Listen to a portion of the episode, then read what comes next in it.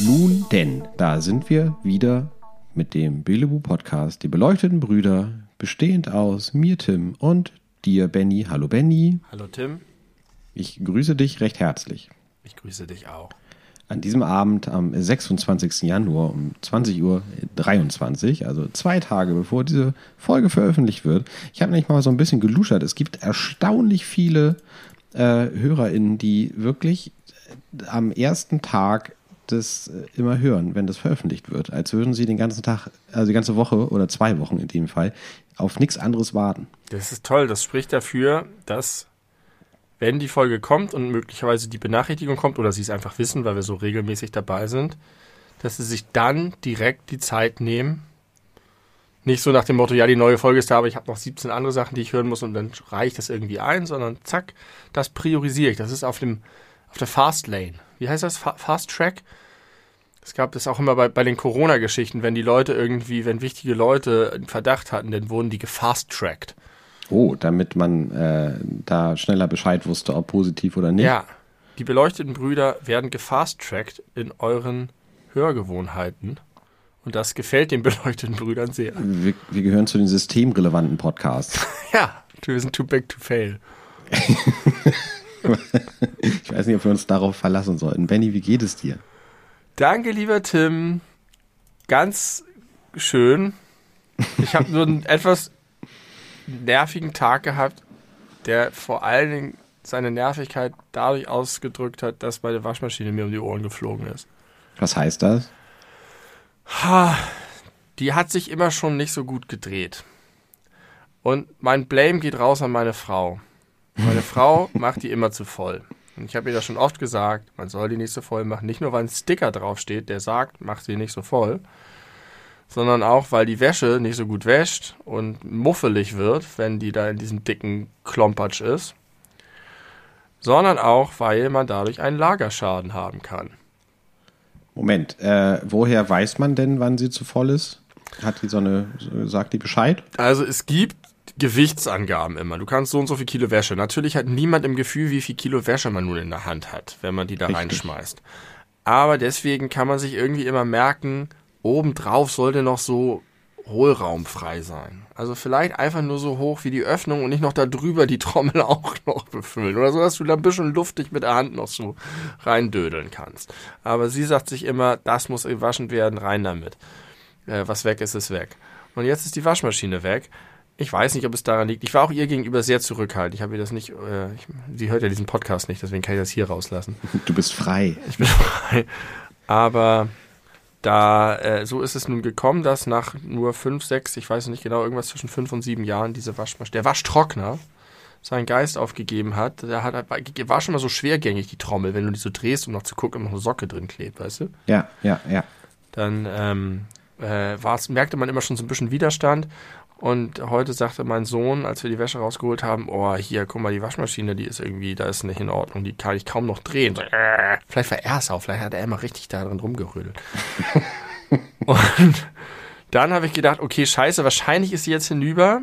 Aber weil sie schon so schwergängig war, wollte ich noch einen letzten Gang machen um, oder noch mal gucken, ob es vielleicht doch noch geht. Und das hätte ich mal besser bleiben lassen sollen. Denn dann hat der Motor alles gegeben, um die Trommel zu bewegen, hat es nicht geschafft und infolgedessen hatte das ganze Haus keinen Strom mehr. und der ganze Keller stand unter Wasser. Also wegen, wegen des Wasserschadens sozusagen ist auch der Strom weggeblieben oder Ich hat die Waschmaschine selber dafür gesorgt? Ich glaube, die Waschmaschine hat dafür gesorgt. Ich stelle mir das so vor, dass der Motor da richtig gerödelt hat und nicht vorangekommen ist und dann ist irgendwas durchgeknallt. Die Sicherung ist rausgegangen. Denn äh, am der Steckdose und so war nichts mit Wasser. Und ich glaube, dass dann infolgedessen, dass die Waschmaschine mitten im Dings ausgegangen ist und die Sicherung rausgeknallt ist, die ausgelaufen ist. Aber ich weiß auch nicht, wie das sein kann. Und innen drin war einfach nur der riesengroße Matratzenbezug von der Matratze oben als einziges Stück. Und der ist jetzt 30 Tonnen schwer und voller Waschmittel und liegt jetzt da im Waschkeller. Scheiße. Ja, das ist Kacke. Und jetzt stehe ich vor dieser nervigen Aufgabe, ganz schnell neues Gerät zu brauchen. Denn wenn man keine Wäsche waschen kann, ist man richtig schnell am Arsch. Ja. Ja, ich weiß gar nicht, ob ich das hier schon mal gesagt habe, aber das ist ein Gedanke, den ich schon sehr oft hatte. Was für eine krasse Lebenserleichterung eine Waschmaschine ist. Es gibt, glaube ich, wenig äh, Haushaltsgegenstände, wo das so ausgeprägt ist. Ja. Ja, auf jeden Fall nicht die Spülmaschine, die lässt sich Auf viel besser Fall. ersetzen. Äh, Vielleicht nicht mal der Kühlschrank. Die Waschmaschine hat schon so, was die, auf jeden Fall was die Arbeitsersparnis angeht, rockt die alles andere weg. Ja, Staubsauger, wirklich Ja. alles. Okay, ja, scheiße. Äh, und dann würde ich gerne noch wissen, äh, aus gegebenem Anlass, äh, wie geht's denn Tonne? Willst du nicht erstmal sagen, was bei dir so los ist? Nee, ich will wissen, wie es Tonne geht. kommt Tonne ist mir wichtiger als ich mir selbst. Ich habe ein Haushuhn. Alles über Haushühner. Nein, hab's- ein ich richtiges, hab's predicted. ein richtiges, echtes Haushuhn. Ich habe jetzt einen Mitbewohner und das ist so merkwürdig. Ich habe heute jemandem die Tür aufgemacht und völlig selbstverständlich kam Tonne hinter mir hergedackelt. Ich bin jetzt so ein merkwürdiger Mensch. Einfach so, wenn, wenn du so Leute kennst, und dann, dann sind die irgendwie so verschroben und ein bisschen cool, weil wenn du da hingehst, läuft da halt ein Huhn durchs Haus und so ein Mensch bin ich jetzt selber.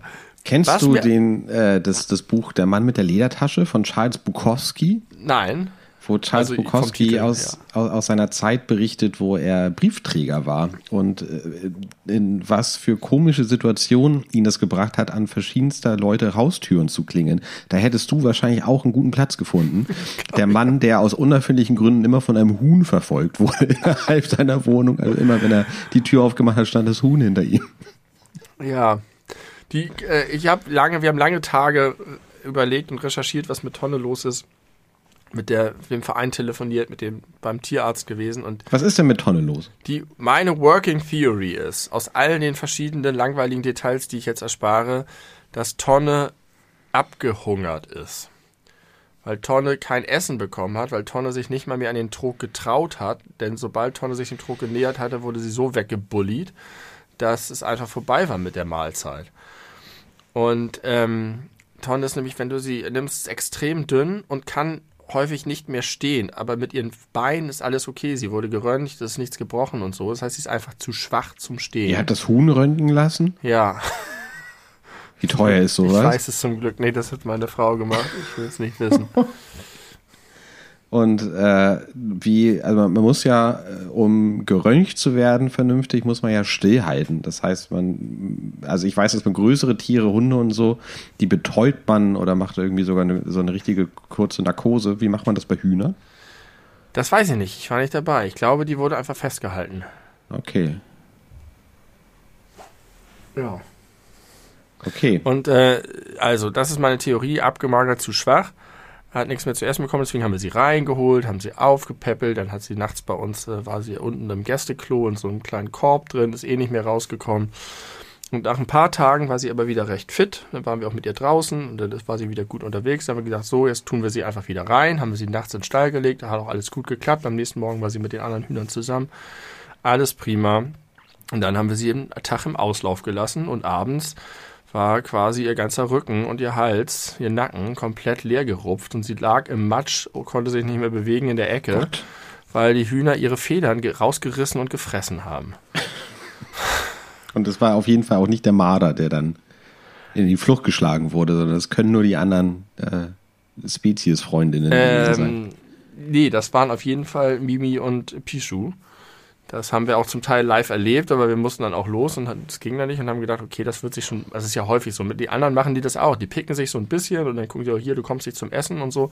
Aber bei Tonne war es halt so richtig, du bist so schwach, wir machen dich jetzt fertig. Und das habe ich auch gehört. Das ist wohl häufiger so, dass es in manchen Gruppen so ist, oder dass sie einfach, auch wenn ein Huhn blutet, wie so Haie, picken sie immer wieder an die blutige Stelle, bis das Huhn tot ist. Gottes Willen. Das sind richtig schlimme Nazi-Tiere. Naja, KZ-Erfahrung, ne? Also, Ja, was, was du erfährst, das gibst du weiter. ja. Und ähm, deswegen mussten wir sie jetzt wieder reinholen und wieder aufpäppeln und haben erst überlegt, ob sie überhaupt die Nacht überlebt. Aber jetzt geht es ihr wieder einigermaßen und äh, flattert rum. Und heute ist sie den ganzen Tag bei uns durchs Haus gelaufen und ich bin hinter ihr hergelaufen, habe die Kacke aufgesammelt. Ich wollte gerade fragen, wo Das war so kackt mein hin? Tag. Überall. Die kackt überall hin jetzt. Die kacken zum Glück nicht so häufig. Und ähm, also ich habe jetzt, heute war sie irgendwie drei, vier Stunden einfach frei im Haus unten. Ich habe halt geguckt, dass sie nicht aufs Sofa geht oder so. Und habe vielleicht vier Kackehaufen weggesammelt. Wenn dir jetzt mal, keine Ahnung, Knödel. vor fünf Jahren jemand gesagt hätte, also in fünf Jahren wirst du einen freien Tag unter anderem damit verbringen, darauf zu achten, dass dein Huhn nicht aufs Sofa geht.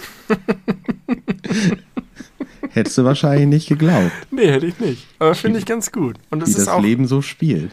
Die Kinder sind, gehen halt auch so voll mit und kümmern sich. Und, und mein Sohn hat, der hat Tonne einen Brief geschrieben und hat ihr geschrieben, dass wir bald rausgehen mit ihr, dass sie dann wieder Gras picken kann und so, dass er will, dass es ihr wieder besser geht. Ganz rührend. Das ist aber süß. Warum hat er es ihr nicht gleich selbst gesagt? Er wollte ihr gerne einen Brief schreiben. Er dachte, okay. vielleicht kann sie, wenn, wenn, er, wenn sie uns schon nicht versteht, kann sie vielleicht wenigstens lesen guter Gedanke. Okay, also du bist aufopfernder Hühnerpapa äh, durch und durch. Ja, aber die anderen machen genauso gut mit. Ja, aber es geht, es ist unser Podcast. Es ist unser Podcast. primär um dich und mich und deswegen sind ja, die anderen jetzt erstmal nur sekundär. Und die hören das war ja mal wieder nicht. der Erfahrung. Äh, und, und der Plan ist jetzt, äh, dass wir sie richtig hart hochpeppeln, noch ein paar Tage länger und dann begleitet nochmal da reinlassen und wenn das nicht klappt, müssen wir sie zurückgeben. Genau, das hattest du äh, erfahren, als du da mit dem, mit dem Verein gesprochen hast, dass ja. es die Möglichkeit gibt, äh, in solchen Fällen das auszutauschen, richtig? Ja, die sind einfach richtig toll. Die kümmern sich dann drum, die geben sie dann mit einer schwachen Gruppe erstmal zusammen und resozialisieren sie da und dann gucken sie, ob es in einer anderen Gruppe funktioniert und vermitteln sie wieder weiter und die sind einfach. Machen die das eigentlich super. ehrenamtlich? Ja, oder? alles. Wow. Alles. Sind das sehr alte Leute primär? Nee. Das sind alles so Leute, ich würde sagen, der Standard ist so kinderlos zwischen 40 und 50. okay. Ja, okay, spannend. Ähm, ja, und äh, ja, du, ich, du hast eben gefragt, wie es mir so geht. Mir geht es auch ganz gut. Äh, Arbeit nervt mich gerade ein bisschen. Äh, das ist aber immer mal wieder äh, phasenweise so. Ich finde es unfassbar, dass wir immer noch Januar haben. Es geht ja, mir nicht in den Kopf. Das ist wirklich wahr. Dass es keine vier Wochen her ist, äh, dass äh, das Silvester war, ist, äh, ist wirklich, ich krieg das nicht, nicht zusammen, weil dieses Jahr sich bisher schon so lang anfühlt. Äh, vielleicht liegt es auch ein bisschen daran, dass 2022 so ein bisschen einfach die, den Staffelstab von 2021 übernommen hat, so in Bezug auf, keine Ahnung, politische, gesellschaftliche Themen. Es geht irgendwie nicht vorangeführt. Man weiß immer noch nicht so genau, wie das in wenigen Wochen bis Monaten aussehen wird. Das zehrt alles aktuell doch ein bisschen äh, ich, ja, an meinen Nerven. Hm. Und ich schlafe relativ schlecht seit einiger Zeit. Das ist sehr untypisch für mich. Das, das klingt alles nicht nach dir. Nee. Du musst, du musst in eine Waschmaschine mal, in so eine Menschenwaschmaschine. Oder vielleicht hilft es mir, dir eine Waschmaschine zu kaufen, so, dass ich eine, eine gute Tat tue. Das wäre, würde ich sehr begrüßen, dass ich auch noch was davon habe, von deinem geistigen Genesungsprozess. Ja. Ich äh, kann dir keine neue Waschmaschine. Ich könnte dir eine neue Waschmaschine kaufen. Es wäre aber komisch und ich glaube, letztlich würdest du es gar nicht wollen. Nee, ich will nur, dass eine da ist. Ja. Ich habe schon überlegt, ich will dann eine gebraucht und so, weil nachhaltig und so, aber bis du das dann gefunden hast und dann musst du die alte entsorgen. Dann musst du die selber. Ich glaube, ich mache es einfach so wie so ein Opa. Ich gehe zum Mediamarkt und sag, gib mir einen Waschtrockner und liefer mir den an und nimm den alten Scheiß mit. Nimm den alten Scheiß mit, genau. Extrem wichtig, dieser Punkt. Also ein bisschen äh, siehst du dich jetzt in äh, die Rolle deiner eigenen Eltern versetzt, wo du mal ja. erzählt hast, dass die dazu neigen, immer Geld auf Probleme zu schmeißen. so wie Joe Biden in seiner, nach seiner Amtseinführung. der ist ähm, ja auch so, der ist ja noch älter. Der ist noch älter und hat noch mehr Geld auf noch das größere Probleme geschmissen. und wird trotzdem kritisch beäugt. Also Aber im das Grunde, Muster ist dasselbe. Das muss, es ist eins zu eins, nur halt andere Gehaltsklasse. Ja. Und andere Problemlagen vielleicht auch. Ich habe eine, eine, eine kleine Entdeckung gemacht. Also leider nicht selber, sondern ich musste davon lesen, aber ich möchte das gerne mit allen Hörenden und auch mit dir teilen. Ähm, hast du, du hast ja gerade ein Handy in der Hand, wie ich sehen kann, unfreundlicherweise. Ja. Wahrscheinlich guckst du aber in deine Handy-Notizen, deswegen ja. ist das als Arbeitsgerät äh, erlaubt in dem Fall. Hast du, wenn du von der Firma bezahlt. Wenn du deinen Home-Button gedrückt hältst, ist dann Siri aktiviert oder hast du das ausgeschaltet? Ist ausgeschaltet. Aber ich habe, das ist ja, das stichst du in Wespennest. Sag mal, was du sagen willst erstmal. Ich hätte gern, dass du das direkt ausprobierst, aber ich zeig dir bei mir, was passiert. Und alle, die jetzt zu Hause zuhören, können das nachmachen. Das muss nicht Siri sein, das geht auch mit dem Android-Äquivalent. Also aktiviert euren Sprachassistenten und sagt Lumos. Mist, ich habe währenddessen gesprochen. Hey Siri. Lumos. Lumos. Also bei mir klappt es gerade nicht. Ich habe Taschenlampe eingeschaltet. Ja, genau. Bei mir hat es gerade nicht geklappt. Ist das ein Harry Potter Spruch? Ja, das ist der Harry Potter Spruch für Es ist dunkel, mein Zauberstab soll leuchten. Und wie macht man sie aus wieder mit Lumos? Also bei Harry Potter sagt man Nox. Aber ich habe es probiert, das versteht Siri und nicht. Ich weiß nicht, wie das bei, beim Android-Gerät ist, aber es, was funktioniert, ist Taschenlampe aus. Aber nochmal Lumos funktioniert nicht. Nee, ich glaube nicht. Hey Siri, probier mal. Lumos. Ich habe Probierbar Lumus nicht auf Spotify gefunden. Du kannst einen Radiosender zu Was, was hat er jetzt bei Spotify gesucht? Aber ich habe gesagt, ich probier's mal. Und er hat jetzt auf, auf Spotify probierbar Lumos gesucht. ich mach die einfach selber aus. Das ist mir zu umständlich. So geht's natürlich auch. Aber ja, du Ähm. kannst deinem Handy sagen Lumos und es wird, hey, als hättest du einen Zauberstab in der Hand. Das ist ganz schön geil. Ich möchte gerne, also eigentlich will ich Siri nicht nutzen, aber ich hab, wir haben neulich mal irgendwie länger darüber gesprochen und da habe ich gedacht, schalte ich das mal an und guck mal, was man da so machen kann und vor allen Dingen ist es natürlich gut für alles, was äh, Websuche ist. Aber um die Websuche zu aktivieren, musst du sie in den Einstellungen einschalten. Wenn ich Siri sage, Siri, wie groß ist der durchschnittliche alaskaische Bär, dann sagt er mir, damit ich Websuche machen kann, musst du das in den Einstellungen einschalten. Ja. Und wenn, ich finde es nicht in den Einstellungen. Es gibt ganz viele Siri-Einstellungen und die finde ich nicht. Wenn ich Siri frage, wie ich das machen kann, hilft mir Siri nicht. Und es ist auch so, wenn Siri sagt, stell das ein, es gibt keine Schaltfläche oder wo ich, draufklicken kann und das gleich machen kann, sondern es, es geht nicht. Und das ist doch einfach ein Designfehler. Ich Es schaffe es nicht, Siri zu aktivieren. Ich könnte es einfach googeln, dann wäre es sofort gelöst, das Problem. Aber das, das, das mache ich nicht. Nee, dass überhaupt dieser Schritt notwendig ist, spricht nicht dafür, dass es äh, gut programmiert ist. es gibt viele Probleme mit Siri. Äh, ich vermute auch mit vergleichbaren Sprachassistenten. Aber äh, du kannst mal äh, Siri bitten zu Beatboxen. Mach das mal. Hey Siri, bitte Beatboxe für mich. Ich habe das hier eingeübt. Mieze Katze, Mieze Katze, Mieze Katze, Mieze Katze, Mieze Katze. Ich könnte den ganzen Tag so weitermachen. Katzentatze, Katzentatze, Katzentatze, Katzentatze, Katzentatze, Katzentatze, Katzentatze, Katzentatze, Katzentatze, Katzentatze. Hey Siri, das war richtig cool. Ich wollte schon immer cool sein. Okay, ich muss meine Meinung komplett revidieren. Siri ist das Allerbeste. ja, das ist äh, herrlich bescheuert. Finde ich ganz, ganz süß, dass sie sowas eingebaut haben. Ähm, und eine Frage hat sich mir gestellt, als ich nochmal, ist ein kleiner Callback, äh, als wir jetzt, glaube ich, sogar schon zweimal über das Phänomen äh, die zweite Kasse macht auf und wie verhält man sich im Supermarkt äh, unterhalten haben. Und da würde ich jetzt gern von dir wissen, ich glaube, ich ahne die Antwort zu kennen, aber hast du jemals in deinem bisherigen Leben nach einer zweiten oder weiteren Kasse gefragt? Nein. Nee, ne? Das macht das müssen, man nicht. Nein, das müssen die selber merken. Ja. Das Und an, das andere finde ich unverschämt. genau, man möchte nicht auf einer Stufe stehen mit den Menschen, die das tun. Auf gar keinen Fall. Und ich denke mir auch ein bisschen, wenn sie die Kasse nicht aufmachen, hat es vielleicht auch einen Grund. Dass die Vielleicht vielleicht, haben sie gerade- haben. Ja, vielleicht ist Karl gerade heute nicht da. Oder äh, weiß ich auch nicht. Kann Und- natürlich auch Unaufmerksamkeit sein, aber es ist ich, manchmal kriegt man das ja auch mit, dass andere Leute danach fragen. Können Sie vielleicht noch eine Kasse aufmachen? Und die meisten Leute, die das fragen, machen das nicht sehr freundlich. Exakt, ich, ja.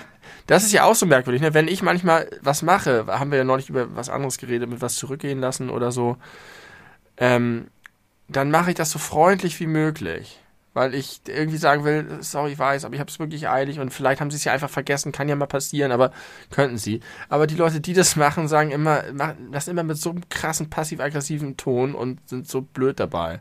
Ja, selbst wenn sie das Wort bitte benutzen, was sie nicht immer tun, hört man schon, dass sie das nicht ernst meinen. Der Hass schwingt mit. Ja, das schwingt mit. Aber ich finde, äh, zum Beispiel bei Butnikowski, äh, habe ich das schon öfter mal gesehen, die Variante, dass es ab einer bestimmten Entfernung zur Kasse, also wenn man weit genug entfernt ist, hat man so eine, äh, so, so, so eine Glocke, also so ein Seil, an dem man ziehen kann. Und äh, im Sinne von, wenn die Schlange bis hier geht, sagen Sie uns bitte einmal Bescheid. Ja. Hast du an sowas schon mal gezogen? Nee, habe ich noch nicht so häufig gesehen. Finde ich aber eine gute Lösung für das Problem, weil damit sagen sie dir, es ist okay, das zu machen. Mach es einfach und wenn es dann nicht klappt, klappt es auch nicht. Aber diese, diese aggressiven Hassleute, ich, wenn man sich mit denen über so ein Thema unterhalten würde, was wäre dann ihr Standpunkt? Denn im, im Grunde ist es ja so ein bisschen dieses, man sagt den Leuten, wie sie ihre Arbeit machen sollen. Man, man verbessert die, die in ihrem Job, den man selber nicht hat. Man sagt, ich habe einen Fehler in deiner Arbeit entdeckt, ich weise dich darauf hin, bitte korrigiere ihn. Und so auch, auch wieder sehr hierarchisch. Und wenn man die fragen würde, ob sie damit eigentlich kein Problem haben oder warum sie damit kein Problem haben, was, wie rechtfertigen die ihr Auftreten? Ich könnte mir vorstellen, dass die sich sagen, ich habe als Kunde eine gewisse Serviceleistung verdient und dazu gehört nicht länger als über Gebühr warten zu müssen. Womit hat man die verdient? Ja, das ist eine andere Frage. Aber das, diese, diese Grundhaltung mit, ich bin jetzt äh, in, oder ich fühle mich in der Position, eine bestimmte Art von, von Service zu erwarten, das ist ja tief drin in der deutschen DNA. Okay, aber selbst wenn man denen dabei Recht gibt, kann man denen doch immer noch sagen, du hast zwei Alternativen, dieses Recht einzufordern. Freundlich Ja. oder scheiße. Ja. Warum wählst du scheiße, wenn das andere den gleichen Effekt hat, aber einfach äh, vielleicht auch, also es kann so viele Gründe dafür geben, dass die Kasse nicht aufgemacht wird. Und du kennst sie nicht, aber du nimmst erstmal an, es ist Versagen und du darfst reintreten. Also wäre ähm, der beste Weg, wenn du es wirklich eilig hast, gar nicht zu sagen, können Sie mal bitte eine neue Kasse aufmachen mit Entschuldigung, Entschuldigung, Entschuldigung, sondern einfach vielleicht zu fragen, äh, entschuldigen Sie, wäre es vielleicht möglich, eine weitere Kasse zu öffnen? Und dann heißt es vielleicht, nee, heute leider nicht, weil wir sind hier, wir gehen auf ein Zahnfleisch und es sind zu wenig Leute da. Dann weiß man Bescheid und hat allen Leuten das Gesicht wahren lassen. Ne? Das ist ja immer deine Lieblingshöflichkeitsdefinition. Ich würde sogar noch weitergehen und sagen, es muss rüberkommen, dass. Weiß ich nicht. Ich, also die, diese, diese Kombination aus, es kann ja sein, dass sie es vergessen haben. Es kann aber auch nicht sein. Es kann auch einen Grund haben. Aber ich möchte ausschließen, dass sie es vergessen haben. Klammer auf, was nicht schlimm wäre. das möchte ich alles transportieren. Und wenn man sagt, wäre es möglich, dann, äh, dann schwingt tatsächlich so ein bisschen mit, er hat es bestimmt auf jeden Fall vergessen. Also nee, du hast recht, das ist eigentlich schon eine ganz elegante Lösung. Ich glaube, ich würde mich einfach, ich würde einfach sehr viel sagen, damit ich sicher gehe, dass so mit der Schrotflinte, man trifft auf jeden Fall. Meine Art und Weise, das zu vermeiden, ohne mich selber dabei schlecht zu fühlen, ist, ich würde niemals einkaufen gehen, wenn es auf 10 Minuten ankommt. Da Also, sind wir wieder bei den Gorillas. Da sind wir bei den- Gorillas. Ich habe äh, heute, gestern, aus reinem Interesse mir mal die Gorillas-App runtergeladen, um zu gucken, was die so im Sortiment haben, weil ich habe gestern erst verstanden, dass die Leute, also wenn man da was bestellt, dass sie gar nicht zum nächsten Edeka fahren und das kaufen und dir nach Hause bringen, sondern dass sie selber ein Lager haben. Ja. Das, genau. äh, was natürlich logisch ist, wenn sie damit werben, dass sie in zehn Minuten dir die Sachen vorbeibringen, weil wer weiß, wie viele Kassen besetzt sind, wenn sie im Edeka das erst einkaufen müssen. Äh, um mir, also das, aber das Sortiment ist krass, also kr- krass umfangreich und so zumindest zum Teil merklich auch auf Vegetarisches, auf Fleischprodukte, auf äh, vernünftige Produkte ausgelegt, auch da mit Ausnahmen, aber so die richtig super krassen Billigscheiß findest du eigentlich nicht. Da merkt man, auf welche, für welche Zielgruppe das ist. Genau. Und wusstest du, dass es nicht nur in Deutschland äh, Gorillas gibt, sondern auch in ganz vielen anderen europäischen Ländern? Also die sind heftig expandiert. Ja. Die sind sogar, ich habe irgendeinen Artikel gelesen, dass sie in Deutschland äh, die, das ganze, die ganze Branche ein bisschen auf dem Rückzug ist. Aber dass es in anderen Ländern heftig boomt und das in Deutschland sich wohl flink durchsetzt. Ah, okay. Also einfach nur ein Substitut. Ich hätte sonst die Vermutung geäußert, weil unser Podcast nun mal auf Deutsch ist und du den Leuten Gorillas mhm. erfolgreich madig gemacht hast, ist es in Deutschland irgendwann nicht mehr so das Ding. Aber in Großbritannien und in Dänemark verstehen die uns natürlich nicht. Nee, die haben, glaube ich, einfach gesagt, nee, von, von Flink hat Benny nichts gesagt. Das ist bestimmt okay. Aber ist denn Flink in irgendeiner Form besser? Kein Stück besser. Kein Stück Insofern, besser. nächste Woche bricht Flink auch noch weg. Sorry ähm, für die Shareholder. Lustig, ich stand heute im Supermarkt und mir sind wieder ganz viele Themen eingefallen für einen Podcast. Die werde ich jetzt alle nicht sagen, ich habe sie auch schon wieder vergessen. Aber ich habe dann an der Kasse darüber nachgedacht, warum wir uns eigentlich so viel über Supermärkte unterhalten. Und bin zu dem Schluss gekommen, kann auch falsch sein, dass man im Supermarkt sehr viel Nachdenk- und Reflexions- und Beobachtungszeit hat. Weil man zwar eine Tätigkeit macht, aber die ist, füllt nicht das ganze Gehirn aus und man ist relativ lange da drin und man hat nichts mit irgendwas anderem zu tun. Und ich glaube, deswegen äh, äh, reflektiert man da vieles und hinterfragt vieles und bemerkt vielleicht auch vieles, was nicht funktioniert und denkt so ein bisschen dabei darüber nach, während man da durchläuft, was man in vielen anderen Lebenssituationen nicht hat. Und dieser Gedanke wiederum hat mich dazu zu dem Schluss kommen lassen, dass es schade ist, dass das nicht in allen anderen Bereichen auch so ist. Zum Beispiel. Also ich weiß, was du meinst, weil ich glaube, das ist auch einer der Gründe, warum wir uns schon ziemlich lange äh, zusammengenommen über das Thema Wäsche auf und abhängen zum Beispiel unterhalten. Ja, und auch Kochen. Also alle Sachen, bei denen man alleine ist und eine Tätigkeit macht, die nicht so komplex ist. Glaube ich. Ja, im Supermarkt bist du selten alleine.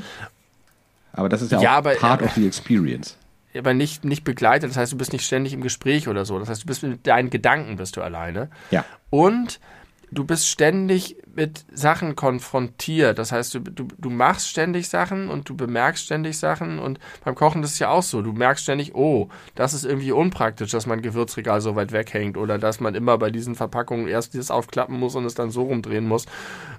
Und äh, gerade diese, ich Vielleicht ist es auch nicht schade, aber irgendwie habe ich das Gefühl, dass, dass wir sehr auf diese Themen fokussiert sind, obwohl die Welt so, so, so, es ist Quatsch, was ich sage. Ich habe einfach so überlegt, warum wir so viel Themen. über Supermärkte reden. Äh, also ich finde das äh, vor allem deswegen gut, wie wir das ja auch vor vielen Folgen irgendwann schon mal festgestellt haben. Da kann halt auch jeder Mensch zu relaten. Also, ne, weil ich habe ja gesagt, der Supermarkt ist der Ort, wo sich alle Schichten treffen, äh, wo, wo jeder irgendwie hin muss, früher oder später. Es sei denn, man ist irgendwie so super reich, dass man Leute hat, die für einen, einen einkaufen. Zum Beispiel Gorillas. Aber ich glaube auch, dass die regulären Kunden von Gorillas jetzt durchaus auch nochmal irgendwann selbst in den Supermarkt gehen. Ja, und irgendwann fangen sie an, darüber zu schimpfen. Das ist so wie die, die Anwälte, die immer äh, darüber schimpfen, oh, ich bin neulich mal wieder Bahn gefahren, das ach, geht auch gar nicht. Da sitzen dann Leute und essen ihren Döner und es ist einfach, ich weiß auch nicht, warum ich überhaupt überhaupt Bahn fahre. Also davon ab, dass man in der Bahn wirklich kein Döner essen sollte. Da würde ich bei den Anwälten, die du jetzt aus irgendwelchen Gründen als Beispiel genommen hast, mitgehen. Aber ja, ich, äh, ich weiß, was du meinst. Ich bin neulich Bahn gefahren, letztes Wochenende, und zwar in der Nacht. Und das äh, ist etwas, was man seit zwei Jahren irgendwie in einer sehr viel größeren Seltenheit tut als zuvor noch. Äh, und ich habe festgestellt, ich weiß nicht, ob das auch was mit dem Alter zu tun hat, aber äh, ich beginne mich zunehmend in solchen Situationen unsicherer zu fühlen. Also, dass ich dann doch irgendwie, mhm. jetzt nicht, dass ich natürlich Angst habe, rauszugehen oder das gar vermeide, aber dass ich während ich dann Bahn fahre, wenn ich dann alleine bin, eher so auf meine Umgebung achte im Sinne von, sind denn die Leute hier alle koscher irgendwie, wenn ich äh, am Samstag oder in der Nacht von Samstag auf Sonntag um halb drei, drei Uhr nachts irgendwie durch die Innenstadt fahre mit der, mit der U-Bahn. Und da ist es zu einer ganz lustigen Situation gekommen. Ich habe mich dann, wie man das so macht, zu Corona sowieso, allein in so einen Vierer gesetzt und in den nächsten Vierer in Blickrichtung zu mir hat sich ein älterer Mann gesetzt. Ich denke so Anfang Mitte 60 vielleicht. Und ich habe so den ausgecheckt und gedacht, boah, der sieht richtig cool normal aus, von dem geht keine Gefahr aus. Der ist äh, im Zweifelsfall jemand, wenn hier jemand rumstresst, der sich vielleicht sogar noch äh, hinter potenzielle Opfer stellen würde. Und da habe ich mich verhauen ein bisschen, weil dieser Mann die ganze Zeit versucht hat, äh, meine Aufmerksamkeit zu mir, habe immer so zu mir äh, gewunken und hat irgendwie auch irgendwas gesagt, was ich aber nicht verstanden habe, weil ich halt währenddessen meine äh, Kopfhörer drin hatte. Und ich habe das aus du dem dann auch nicht rausgenommen hast, um ihn zu verstehen. Nee, ich hatte kein Interesse an einem Gespräch. Es war Vielleicht hat er gesagt, ich habe einen Herzstillstand, helfen Sie mir bitte. Nee, dafür sah er dann doch ein bisschen zu lebendig aus. Ähm, und ich habe den dann einfach ignoriert, aber permanent weiter aus dem Augenwinkel beobachtet. Also ich habe den in meiner Peripherie immer wahrgenommen und geguckt, was der macht. Ähm, aber ich habe den einfach komplett ignoriert. Und dann kam es äh, dazu, dass ein, ein bettelnder Mann eingestiegen ist, der äh, Geld, äh, um Geld gebeten hatte. Und dem habe ich dann auch, also nicht nur deswegen, aber auch ein bisschen mit dem Hintergedanken Geld gegeben, weil ich mir dachte, wenn dieser etwas gruselige Mensch, der meine Aufmerksamkeit haben möchte, vielleicht doch jetzt anfängt, äh, Randale zu machen, dann habe ich mir seine Unterstützung erkauft. Also dann würde, würde der Ah, für mich in den, Bettler. genau, der würde dann für mich in den Krieg ziehen potenziell. So lass mal den, la- lass mal diesen coolen Typen, der mir gerade einen Euro in den Becher gesteckt hat, in Verstehe. Ruhe. Du hast dir das Söldnerarmee zusammengekauft. Genau. Und irgendwann ist dann aber der gruselige aus Mann Bettler. äh, ausgestiegen und an mir vorbei, obwohl es die weiter entfernte Tür war. Und dann war gerade Pause bei dem, was ich gehört habe. Und er sagte sowas wie Tschüss oder, oder auf Wiedersehen. Also er hat sich irgendwie von mir noch verabschiedet aus irgendwelchen Gründen. Und dann war ich deutlich entspannter. Aber da habe ich da gemerkt, ich bin da wirklich insgesamt etwas unentspannter geworden äh, in letzter Zeit. Und ich weiß nicht, ob es damit zu tun hat, dass es nicht mehr so eine Regelmäßigkeit hat, äh, dass es so eine Ausnahme geworden ist oder ob das auch mit zu- zunehmendem Alter zu tun hat. Keine Ahnung. Also erstmal möchte ich sagen, ich glaube, Bettler darf man nicht sagen. Also das heißt, ich glaube, ich finde, Bettler darf man nicht sagen. Da reduzierst du ja eine Person darauf, dass sie um Geld bittet Das- und sagst, du bist ein Bettler. Deswegen habe ich ihn bettelnden Mann genannt. Ja, er ist ein bettelnder Mann. Und ich habe ihn dann Bettler genannt. Ich habe mich selber äh, verbessert. Bevor wir wieder, wieder eine zeitweise Diskussion im Discord hier lostreten. Da muss man ja inzwischen aufpassen. Das ist ja völlig vermietes Terrain. Das ist korrekt, ja. Zu Recht. Aber man muss sich sonst nicht diesen Ding stellen. Aber wir müssen das und wir stellen uns diesen Ding, denn wir sind die beleuchteten Brüder.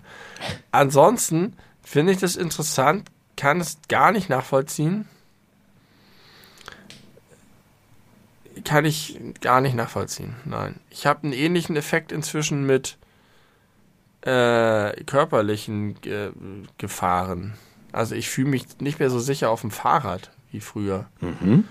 Wenn ich irgendwo schnell langfahre. Ich habe einfach permanent Angst, dass mir irgendwie reinfährt, ich ausrutsche, ich einen Unfall baue und so. Das hatte ich früher gar nicht. Und hast du Angst einfach, dass das passiert im Sinne von, oh, dann wird es irgendwie unangenehm und tut weh? Oder hast du auch solche Gedanken wie, und dann lande ich im Krankenhaus und breche mir was oder sterbe gar dabei? Ja, eher so. Okay. Ich trage ja auch keinen Helm. Änder das Und doch. Es gibt tatsächlich erstmal kein gutes Argument. Ja, gut. Aber äh, wenn, man, wenn man das Geld hat, potenziell sich einen Helm kaufen zu können, gibt es kein gutes Argument, Nee. keinen Helm zu kaufen. Es ist einfach nur Torheit aus Bequemlichkeit. Ja, bei mir war es lange Zeit Eitelkeit. Ja, das sehe ich nicht. Also Eitelkeit ist vielleicht auch eine Art von Eitelkeit. Nicht, weil ich finde, dass es blöd aussieht, sondern weil ich diese, ich bin ja gegen jede Art von Funktionskleidung und Overpreparedness. Aber ich glaube, beim Fahrradhelm kann man nicht von Overpreparedness Nee. reden, aber von Preparedness. Und auch schon Preparedness äh, geht mir auf den Sack. Ich bin selten prepared für irgendwas. Und deswegen entspricht das mir sehr doll nicht, einen Helm zu haben.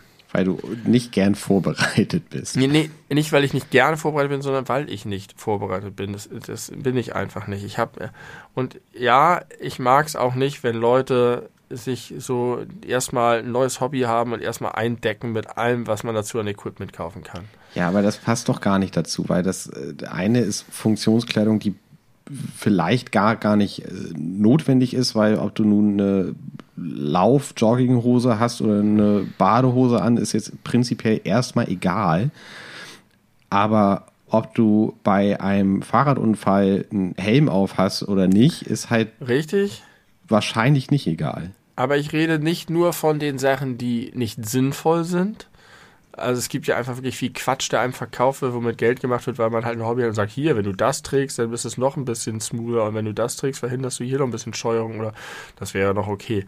Sondern auch alle Dinge, die wirklich sinnvoll sind. die Leute haben, weil sie dann sagen, nein, es ist voll gut, auch so bei Kindersachen irgendwie. Wenn du das deinen Kindern gibst oder so, oder wenn du immer die, die dann plausible Argumente dafür vorbringen können, warum es sinnvoll ist, das zu haben. Wenn du einen Podcast aufnimmst, solltest du so ein Mikrofon haben, sonst hören deine zu, so, weißt du das. Das habe ich halt alles nicht. Inzwischen habe ich das, weil ich dem Druck der, der Menschen da draußen nachgegeben habe und bin auch ganz zufrieden damit. Aber es entspricht mir nicht. Und genau das gleiche gilt für den Fahrradhelm. Und natürlich, ich sage ja, es ist eine, eine reine Torheit und wenn ich irgendwann mal mit dem Schädelbasisbruch da liege, dann werde ich mich schon darüber ärgern. Es ist so, wie Leute auch keine Rentenvorsorge haben. Ist auch total dumm. Aber sie kümmern sich nicht drum, weil sie sagen, lass mich mit dem Scheiß in Ruhe, ich will mich nicht, das ist alles. Ah. Ja, da gehöre ich zu. Vor, vorbereitet sein. Leb einfach da, leb vor dich hin und mach so, wurschel dich so durch und kümmere dich nur um das, was dir wichtig ist und was dir Spaß macht und hör auf, irgendwie für morgen zu planen und für später. Und wenn du weg bist, bist du weg. Ist natürlich schwierig, das zu sagen, wenn man zwei kleine Kinder hat und ein Haushuhn, aber. Aber du so, carbst the fuck out of the diem. Ich carb the fuck out of the diem und bin schon richtig stolz, dass ich einen Organspendeausweis mit mir führe. es hat Jahre gebraucht, bis ich das hatte. Sehr gut. Dann äh, also, möchte ich auch stolz auf dich sein. Liebe ZuhörerInnen der beleuchteten Brüder, wenn sogar ich einen Organspendeausweis habe, habt bitte auch alle einen. Ja, auch da gibt es kein gutes Argument gegen. Und ich muss sagen, mein Organspendeausweis wird auch aufgewertet dadurch, dass ich keinen Fahrradhelm habe. Der ist wertvoller, weil er ja. mit größerer Wahrscheinlichkeit zum Einsatz kommt. Das ist Ultra Rare Foil Glitzer, mein Organspendeausweis. Aber wenn wir bei dem Thema sind, guck mal, was ich hier liegen habe. Ich weiß nicht, ob du das erkennen kannst. Das ist eine Broschüre. Kann ich nicht. Es ist alles von deinem Hintergrund ausgeblurrt. Komplett. Na gut, es ist eine Broschüre, äh, die ist im, die ist basically eine ähm, Patientenverfügung und Vorsorgevollmacht. Und das ist auch etwas, was außerordentlich empfehlenswert ist. Gerade für dich? Ja, genau. Ich dachte für deine Eltern. Nein. Die, äh, Hast du sowas von deinen Eltern? Es existiert sowas von meinen Eltern, zumindest in, in rudimentärer Form, aber soweit ich weiß, ist es noch nicht fertig und vor allem nicht unterschrieben und somit zum jetzigen Zeitpunkt noch nutzlos. Aber ja, ich habe äh, auch meine Familie erfolgreich überzeugt davon, dass das sinnvoll ist, sich damit auseinanderzusetzen. Das ist eins meiner großen Vorhaben für 2022. Aber wer unseren Podcast kennt und meinen Vater gehört hat, hat eine Ahnung davon, dass das schwer werden könnte. Was hat dein Vater damit zu tun? Ja, der, der wird sich dagegen sträuben. Meinst du? Ja. Ein kluger, vernünftiger Mann. Ja, ich bin auch ein kluger, vernünftiger Mann, habe kein Fahrradhelm. Ich weiß, wo ich das her habe. I blame him. Meine Frau ist dafür verantwortlich, dass ich eine neue Waschmaschine brauche und mein Vater ist dafür verantwortlich, dass ich bald mit dem Schädelbasisbruch habe. Ja. Schönen Dank, ihr beiden. Und es richtig kompliziert wird für deine Familie, an dein Geld zu kommen. Ja, haha. ich vererbe alles an dich, weil du ein vernünftiger Mensch mit Organspende, Ausweis und Patientenverfügung und Fahrradhelm Und Fahrradhelm, genau. Du hast das Triumvirat der äh, Vernunft. Ja, das ist, äh, ich nenne das Erwachsenwerden. Vielleicht kommst du da ja auch nochmal hin. Letztes Jahr, 2021, haben wir darüber gesprochen, dass die Rotbuche Baum des Jahres ist. Ja. Ich kann dir auch sagen, wer Haustier des Jahres äh, gewählt wurde. Gewählt. Letztes Jahr. letztes Jahr. Äh, gewählt von der Stiftung Bündnis Mensch und Tier. Die haben das Haustier des Jahres gewählt. Und ich wette, du, ich könnte dir jetzt 20 Freischüsse geben, dass du rätst, welches Tier das Haustier des Jahres geworden ist. Du würdest nicht drauf kommen. Huhn. Nee. äh, sag mal ganz kurz. Frettchen. Nee. Ähm, wann wurde das gewählt? Weißt du das? Äh, das muss so im, im dritten Quartal 2021 gewesen sein. Ich hätte gedacht, so eine Auszeichnung muss doch am Anfang des Jahres stehen. Du musst doch am Anfang des Jahres sagen, wir rufen das Jahr des Frettchens aus und der Rotbuche. Und dann gibt es geile Activities das ganze Jahr über zum Frettchen und der Rotbuche. Ja, oder man und, guckt, äh, welches Tier am besten performt hat übers Jahr. Das ist genau die Frage. Ist das so eine Art Auszeichnung?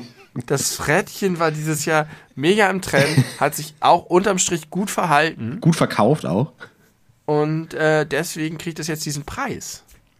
Aber das, aber das dritte Quartal macht überhaupt gar keinen Das muss Sinn. aber ja nicht unbedingt zwangsweise am Anfang des Jahres stehen. Du kannst ja auch einfach sagen, jetzt ist drittes Quartal 21 und bis zum dritten Quartal 22 steht alles im Zeichen des Frettchens. Zwergpony. Nee, aber erstaunlich nah dran. Falabella. Nein, ja, schade, leider nicht. Sag mal. Esel. Hallo. Der Esel ist das Haustier des Jahres. Also, ich finde Esel super, ne? Ich, ich finde Esel ist ein extrem sympathisches Tier. Ganz anders als sein, seine verwandten Pferde, wo ich ja nun kein großer Fan von bin, wie ich auch schon das ein oder andere Mal hier gesagt habe. Aber ein Esel finde ich klasse. Ich mag, dass sie nicht so groß sind. Ich mag, dass sie irgendwie so ein bisschen so diese störrische, dieses, diesen Stereotyp mit sich rumtragen. Das, äh, das gefällt mir. Der lässt sich, das lässt sich auch nicht so ausbeuten wie so ein Pferd. Finde ich gut. Aber das ist Aber doch ist kein noch- Haustier. Also in, in welchen Kreisen denn? Nicht das erste Tier that comes to mind. Ja, halt auf dem Bauernhof, aber da würde ich nicht vom Haustier Nee, sprechen. würde ich auch nicht. Bauernhoftiere sind keine Haustiere. In welchen Kreisen ist die beste Frage, die man dazu stellen kann? Na, also einen Kreis, also einen Menschen des Kreises kennt man, Arnold Schwarzenegger. Lulu hat, der hat einen Hausesel. Und Whisky ist, glaube ich, so ein, auch so ein Zwergpony. Aber Lulu ist ein, ist ein äh, Esel, der lebt da mit ihm in Kalifornien in seiner Villa und frisst ihm Karotten aus der Hand. Vielleicht wird das Haustier des Jahres von den oberen 10.000 gekürt. Auf der Bilderberg-Konferenz. Deswegen treffen die sich. So genau weiß man ja gar nicht, was da so besprochen wird. Aber die, Sie trinken Kinderblut und kühlen Haustiere. Ja, die besten ha Haustiere für rei reiche Menschen. Und darauf stoßen sie dann an mit einem Kelch voll frisch Voll Kinderblut. Ich liebe, ich liebe übrigens diese Memes, wo irgendwelche, äh, ich sag mal, missverständlichen Formulierungen äh, aufgegriffen werden aus irgendwelchen Zeitungen oder so, wo daraus hervorgehen könnte, dass gemeint ist, dass man Kinder isst oder Blut trinkt oder so und dann darunter immer geschnitten Xavier Naidu, der weint in die Kamera guckt, wo nur Oh Gott drunter steht. Äh, I love it. oh, wie heißt das denn? Ah. Es gab so ein Bild von, äh, von einem Fenster, auf dem eine Internetadresse war, vor Jahren schon. Das war bevor es diese Art von Memes gab. Vor Jahren ging das durchs Internet. www. Hm, hm, hm, Kinder. Hm, hm, minus kinder.essen.de oder minus essen.de, weil es in der Stadt Essen war. Kinder essen. Und das, äh, ja, das war irgendwie sowas wie, wie äh, hungrige Kinder. Nee, hungrige Kinder macht keinen Sinn. Aber ähm, arme Kinder essen oder so. Und da war der Kommentar dazu, warum nicht lieber Reiche. Ah, Ist egal. Ja, das gibt's viel. Ich bin immer ein Fan von, von missverständlichen Formulierungen. Bist du auch ein Fan von fälschlich äh, genutzten Artikeln? Ja, Weil da habe ich, ein, habe ich ein paar für dich. Wieder gehen Grüße raus an die Kollegen, sage ich jetzt mal von Funk. KollegInnen. Keine Ahnung, warum ich die als solche bezeichne, obwohl wir keine Journalisten sind, du und ich. ähm, aber äh, ich gebe dir vier Worte und du sagst mir den Artikel, der dir dazu einfällt, der, den du dafür benutzen würdest. Und dann sage ich dir, ob das richtig ist, weil das sind äh, alles Begrifflichkeiten, die sehr häufig mit dem falschen Artikel benutzt werden. Körperteil. Ich sage auf jeden Fall das Körperteil. Ja, Das ist korrekt, ja. nee. Manche sagen der Körperteil. Das ist richtig. Ach, der Körperteil ist Ja, richtig. ich vermute wegen Körper- der Teil. Also Das Teil? Ja, Ach so, der d- das Teil. Teil eines Ganzen, aber der Teil eines Körpers. Nee, nee, nee, nee, nicht das Teil, ist der Teil. Also bei bei Das Teil, das Teil da drüben. ja Also im Sinne von das Ding. ja, aber auch auch ein Aber- ein aber Teil des der Teil Kreises eines ist ja auch, glaube ich, das Teil. Nein, der Teil. Der Teil des Kreises? so wie der Anteil. Ah ja, okay. Ich glaube, es ist der Teil eines Ganzen und deswegen auch der Körperteil. Aber der Körperteil, das klingt wie der König, das König der Biere. Stimmt, da bin ich auch schon sehr häufig drüber gestolpert. Da komme ich nicht hinter mit meinem Kopf, hinter das König der Biere. Nee, das ergibt hinten und vorne keinen Sinn. Die sollten es einfach analog zu dem bekannten Disney-Film Der Bierkönig nennen. Ja, ja, gute Idee. Äh, Krombacher ändert das. Äh, nächstes Wort, Euter. Krombacher, der Bierkönig.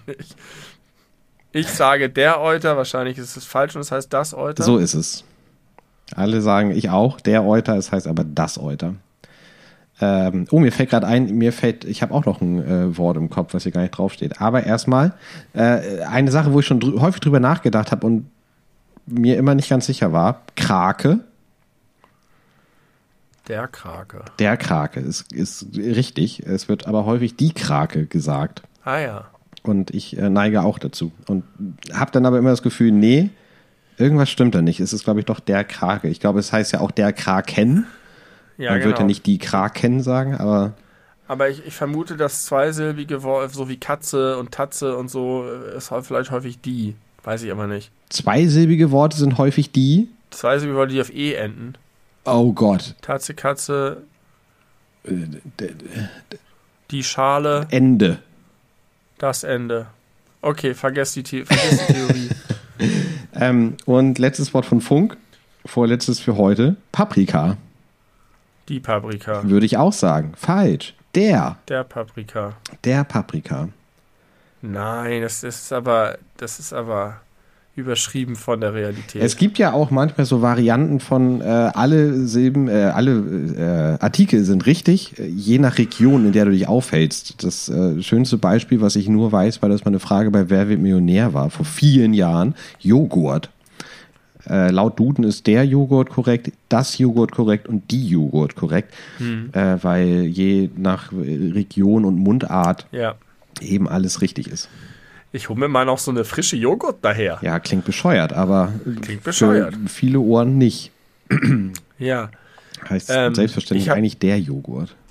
Ich habe neulich eine Notiz gefunden. Das mache ich manchmal, wenn ich so anfallsweise, habe ich jetzt länger nicht mehr gemacht, aber irgendwann neulich schon mal wieder so Songs, beleuchtete Brüder-Songs, sag ich mal. Mhm. Quatsch-Songs von uns. Manchmal habe ich es so, dass ich einfach mir Titel mir einfallen, die schreibe ich auf und dann mache ich auf Basis dieses Titels einen improvisierten Song.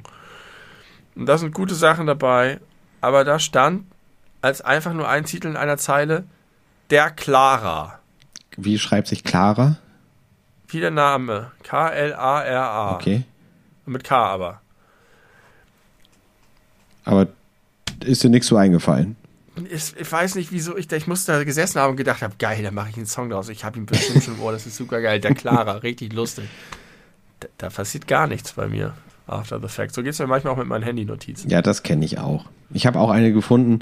Äh, ah, nee, da könnte eine lange Diskussion daraus entstehen. Das machen wir jetzt nicht. Ich habe noch den, Handy-Notizen-Karaoke. ich habe noch den fünften Begriff äh, mit dem häufig falsch Ah. genutzten Artikel, den ich jetzt aus meinem eigenen Wissensschatz schöpfe, nämlich Zölibat. Ich sage das. Und es ist der, Der Zölibat. der Zölibat. Weil es ein Bart ist. Nämlich, der im Gesicht wächst. Der Zölibat. Ja, nee. Äh, apropos katholische Kirche. Gutes Stichwort. Gutes Stichwort. Was ist da los? Mr. Benedict. Mr. Up? der vielleicht bald nicht mehr so heißen darf, als große Strafe für sein Fehlverhalten wird ihm sein Name wieder weggenommen und er hat seinen Geburtsnamen eventuell wieder zu tragen. Also, glaube, wenn er das vorher gewusst hätte. Sich, der ärgert sich den ganzen Tag, dass der Herr ihn nicht vor vier Jahren zu sich hat. Was Schlimmeres kann doch so einem Menschen nicht passieren, nach der Karriere. Der hat einfach noch ein paar gechillte Zeit, bisschen gechillte Zeit gehabt und hätte jetzt einfach in den Himmel aufsteigen können und wäre auf ewig einfach der Papst gewesen. Und jetzt ist er einfach so ein bisschen wie Horst Köhler. Ich, ist Nur schlimmer. ja, Wesentlich schlimmer. Das, Entschuldigung, Horst Köhler. Ich wollte dich nicht mit diesem äh, Ratze-Menschen vergleichen. fand, ey, also ich hätte jetzt sonst auch interveniert. Das wäre mir jetzt ein bisschen sehr unfair vorgekommen. Ja, ich dachte so im Sinne von, war halt Präsident, aber ich meinte nicht Horst Köhler, ich Christian natürlich Christian Wolf. Wolf. Entschuldigung. Aber auch da Entschuldigung, finde ich Entschuldigung, Horst Köhler, ich wollte dich nicht mit Christian Wolf vergleichen. Entschuldigung, Christian Wolf, ich wollte dich nicht Horst Köhler verwechseln. Ratzinger, mit Josef Ratzinger ver vergleichen. Ich entschuldige mich bei euch beiden. Nur bei Ratzinger entschuldige ich mich nicht. Nee, äh, also ich habe das wirklich nur am Rande verfolgt, weil ich das super ekelhaft finde, was da, was da los ist. Und das, also ich, ich verstehe nicht, in der heutigen Zeit verstehe ich das nicht, wie das möglich ist mit, äh, also von wegen Trennung Staat und Kirche. Wieso kann, wieso können die machen, was sie wollen? Wieso ist denn da nicht mal ein Staatsanwalt am Start und guck mal, was da so passiert ist? Das, Trennung von Staat und ja, aber das, Da hast du die Antwort selber schon gegeben. aber dann dürfen die auch nicht den Leuten standardmäßig äh, Steu Kirchensteuer äh, bezahlen. Ja. Wieso kann der Staat das einziehen? Richtig. Schöne Grüße gehen raus an Sebastian, der ein großer Gegner der Kirchensteuer ist. Ja, das frage ich mich auch. Es gibt Gründe dafür, kann dir bestimmt auch jemand begründen, aber ich finde, ich finde, die sollten nicht zählen, auch wenn sie gut sind. Ich kann es auch nicht Ich verstehen. glaube auch nicht, dass sie gut sind. Das hat bestimmt was mit Tradition und früher und Nee, Wertekompass nee, und nee. Kultur und sowas zu tun. Ja, irgendjemand hat mir das mal ein bisschen erklärt und ich, da war es war so, dass ich sagte, ah, okay, das verstehe ich, aber ich finde es trotzdem falsch. Kennst du das? Habe ich mir schon mal gesagt. Ne? Du, du erinnerst noch die Essenz einer Diskussion, also de- den Schluss, den du gezogen hast, aber nicht mehr, wie du zum Schluss gekommen bist. Äh, Du hast irgendwann mal etwas verstanden, einen Ja, Zusammenhang, ja, und es war mhm. einleuchtend und du weißt, ich weiß genau, dass die Kirchensteuer doch nicht so ein Bullshit ich kann es ist. jetzt nicht genau erklären, Ich aber ich bin mir sicher, dass es äh, stimmt, ja. Das habe ich ständig. Aber ich glaube, das ist kein, kein angemessener Themenkomplex. Also, ja, ich weiß auch nicht. Es ist, es ist scheiße. Ich habe irgend so einen Ti- Artikel angelesen, in dem stand, es wird einfach immer schlimmer mit der Kirche und man soll auch nicht erwarten, dass es sich jemals wieder bessert. Es gibt jetzt wieder massenhaft Austritte. Von dem, was ich verfolgt habe, ist das Hauptding vor allen Dingen, dass Ratzinger gelogen hat, also dass er seine, seine Teilnahme an diesem einen Kongress oder was es war, verschwiegen hat und das jetzt doch zugegeben hat. Und das alleine zeigt schon, dass er darum bemüht war. Wahrscheinlich wollte er den Schaden vom Amt fernhalten, weil er nur Gott dient. Ja, in dem Fall hat er, glaube ich, sich und seinen Brüdern vor allem sehr gedient.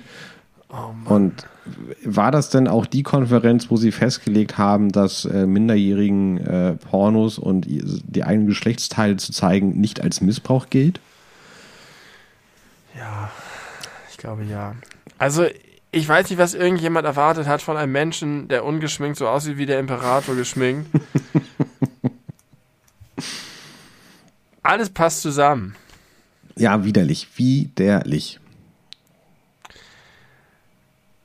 Die Kirche geht unter.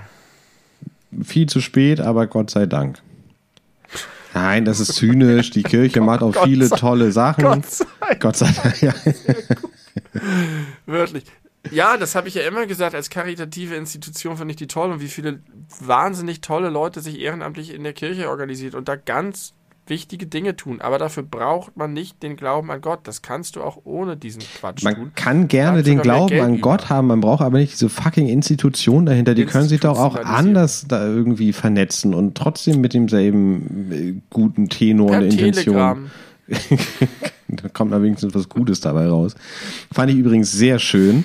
Die Idee jetzt vom Bundesinnenministerium, Telegram damit unter Druck zu setzen, indem sie jetzt eine, eine Meldeoffensive ausgerufen haben, dass einfach die jetzt mit Meldungen überschüttet werden, dieser ganzen äh, rechtsfreien Räume, Das ist gut, ja. äh, finde ich irgendwie einen coolen Move, das auch so, so öffentlich zu sagen, so, ey Leute, wir nerven euch jetzt so lange, bis ihr irgendwas macht, weil wir können euch nichts anhaben, rein juristisch. Deswegen sind wir jetzt äh, übergegangen, euch zu nerven. Bomben euch zu. Ja. Ja. Das ist irgendwie eine schöne Art, mit so einem Problem umzugehen. Ob das Wirkung zeigt, mal gucken. Ich habe Und das von- von Seiten des Bundesnachrichtendienstes. Genau, die dann einfach sagen, okay, wir haben keine rechtliche Handhabe, wir nerven die jetzt einfach. Wir werden jetzt richtig nervig, so wie Leute, die irgendwie immer im Rockzipfel ziehen und sagen, du, du, du, kann ich mal kurz, du, hör mir mal ganz kurz zu, du, du. Mami. Ja, ja genau. ja, ganz genau so. Kleine Family Guy-Referenz. Okay, lass uns, la- lass uns mal dieses, dieses Scheißthema verlassen. Äh, Ja, aber die Brücke war zu gut, um nicht hinüber zu Das stimmt und irgendwie hat mich das doch die letzten Tage ein bisschen beschäftigt. Mich hat sehr viel in den letzten Tagen beschäftigt. Äh, unter anderem habe ich ein bisschen Hoffnung, dass du mir mal kurz zusammenfassen kannst, was ist da mit Russland und der Ukraine los? Nee. Ah. Ich habe mich neulich versucht, mal einzulesen. Aber was ich, ich kann dir sozusagen nur schon die verkürzten Kommentare der Medien so ein bisschen wiedergeben. So kurze Zusammenschlüsse, die das wahrscheinlich alles extrem simplifizieren. Und deswegen will ich mich da eigentlich nicht auf das Terrain begeben. Also solche Allgemeinplätze wie Irgendwo stand, Putin will natürlich nicht wieder eine schwache Sowjetunion, aber er will halt den zunehmenden Einflussverlust in den ehemaligen Sowjetstaaten stoppen und kann da nicht länger zusehen. Und äh, Russland ist sowieso am innenpolitisch eher am Abnippeln.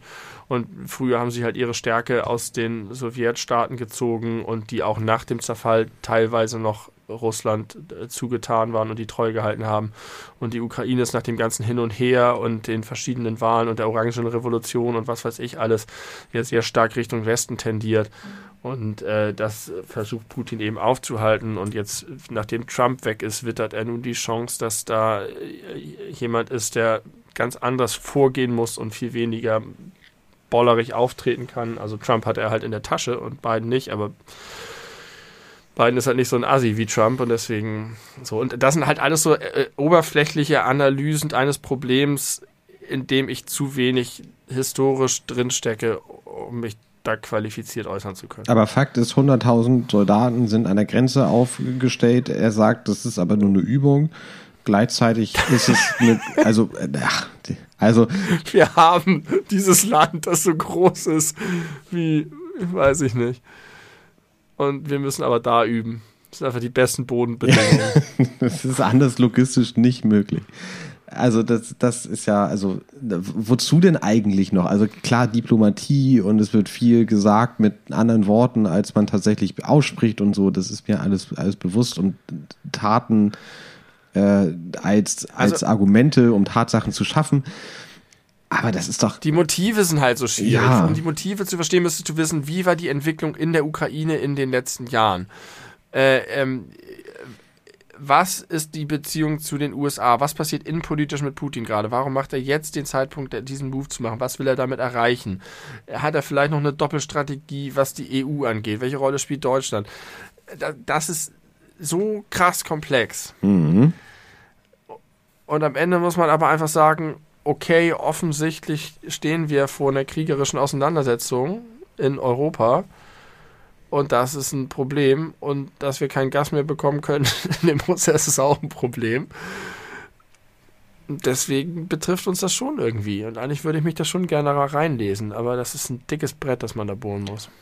Und wir sind ja insofern auch involviert, weil wir jetzt ja auch der Ukraine 5000 Helme liefern. Also das finde ich ja auch irgendwie ja, süß.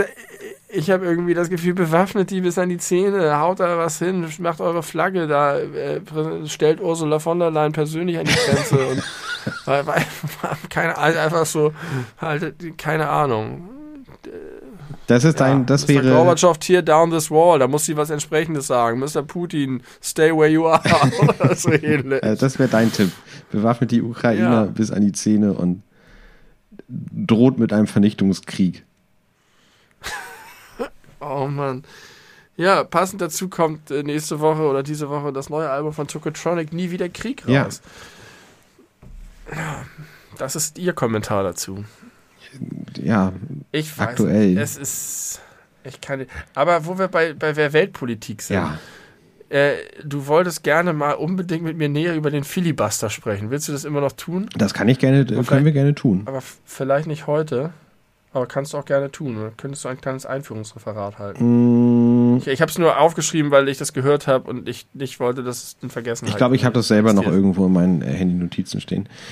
Äh, nee, aber heute, heute vielleicht nicht. Heute, heute nicht. vielleicht nicht. Mache ich auf Wiedervorlage. Schreibe ich dahinter WVL, dann werde ich richtig verwirrt sein nächstes Mal. Weil du nicht weißt, wofür es steht? Ja. In dem Zusammenhang. Ich, Bei der Arbeit benutze ich das ständig. Ich habe aber eine, ähm, eine gesellschaftspolitische Frage, die auch sehr aktuell ist. Und zwar äh, Thema Querdenker innen. Glaubst du, dass diese Bewegung, als solche kann man sie ja durchaus bezeichnen, dafür sorgt, dass Medien und äh, Presse und so weiter unkritischer sind mit der Regierung, als sie es wären, wenn sie nicht befürchten müssten, Beifall zu bekommen von der Seite. Entschuldigung, das musst du müssen jetzt nochmal formulieren. Ist gut. Ich habe ich hab den Satz in der Mitte, nee, ich habe den, den Anfang des Satzes verloren, als ich in der Mitte war. angekommen bin.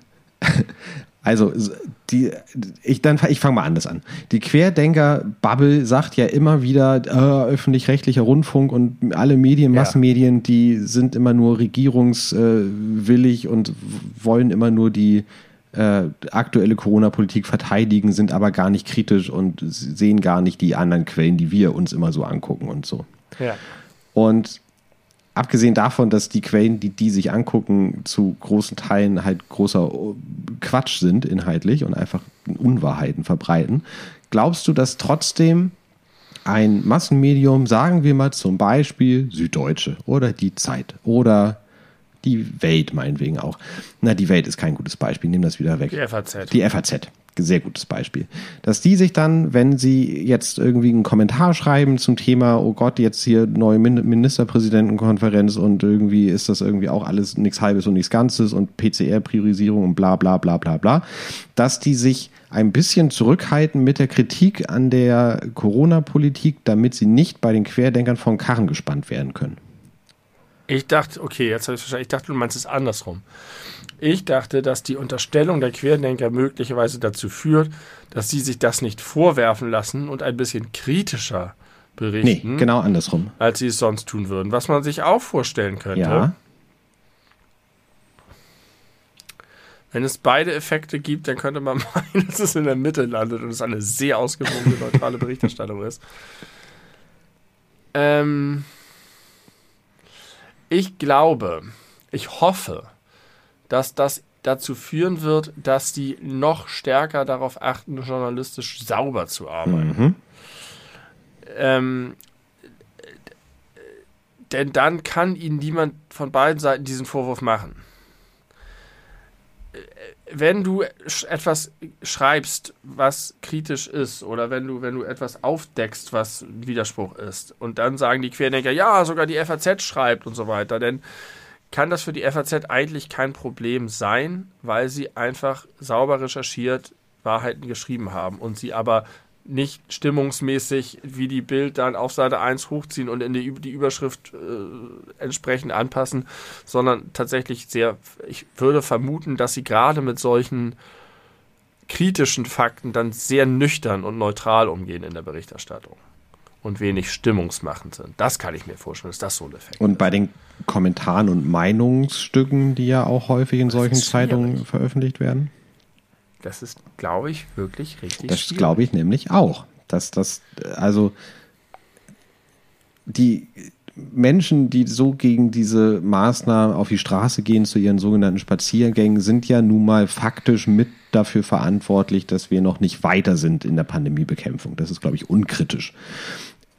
Sowohl durch ihre ständigen Versammlungen als auch durch ihre Weigerung, Masken zu tragen und sich impfen zu lassen.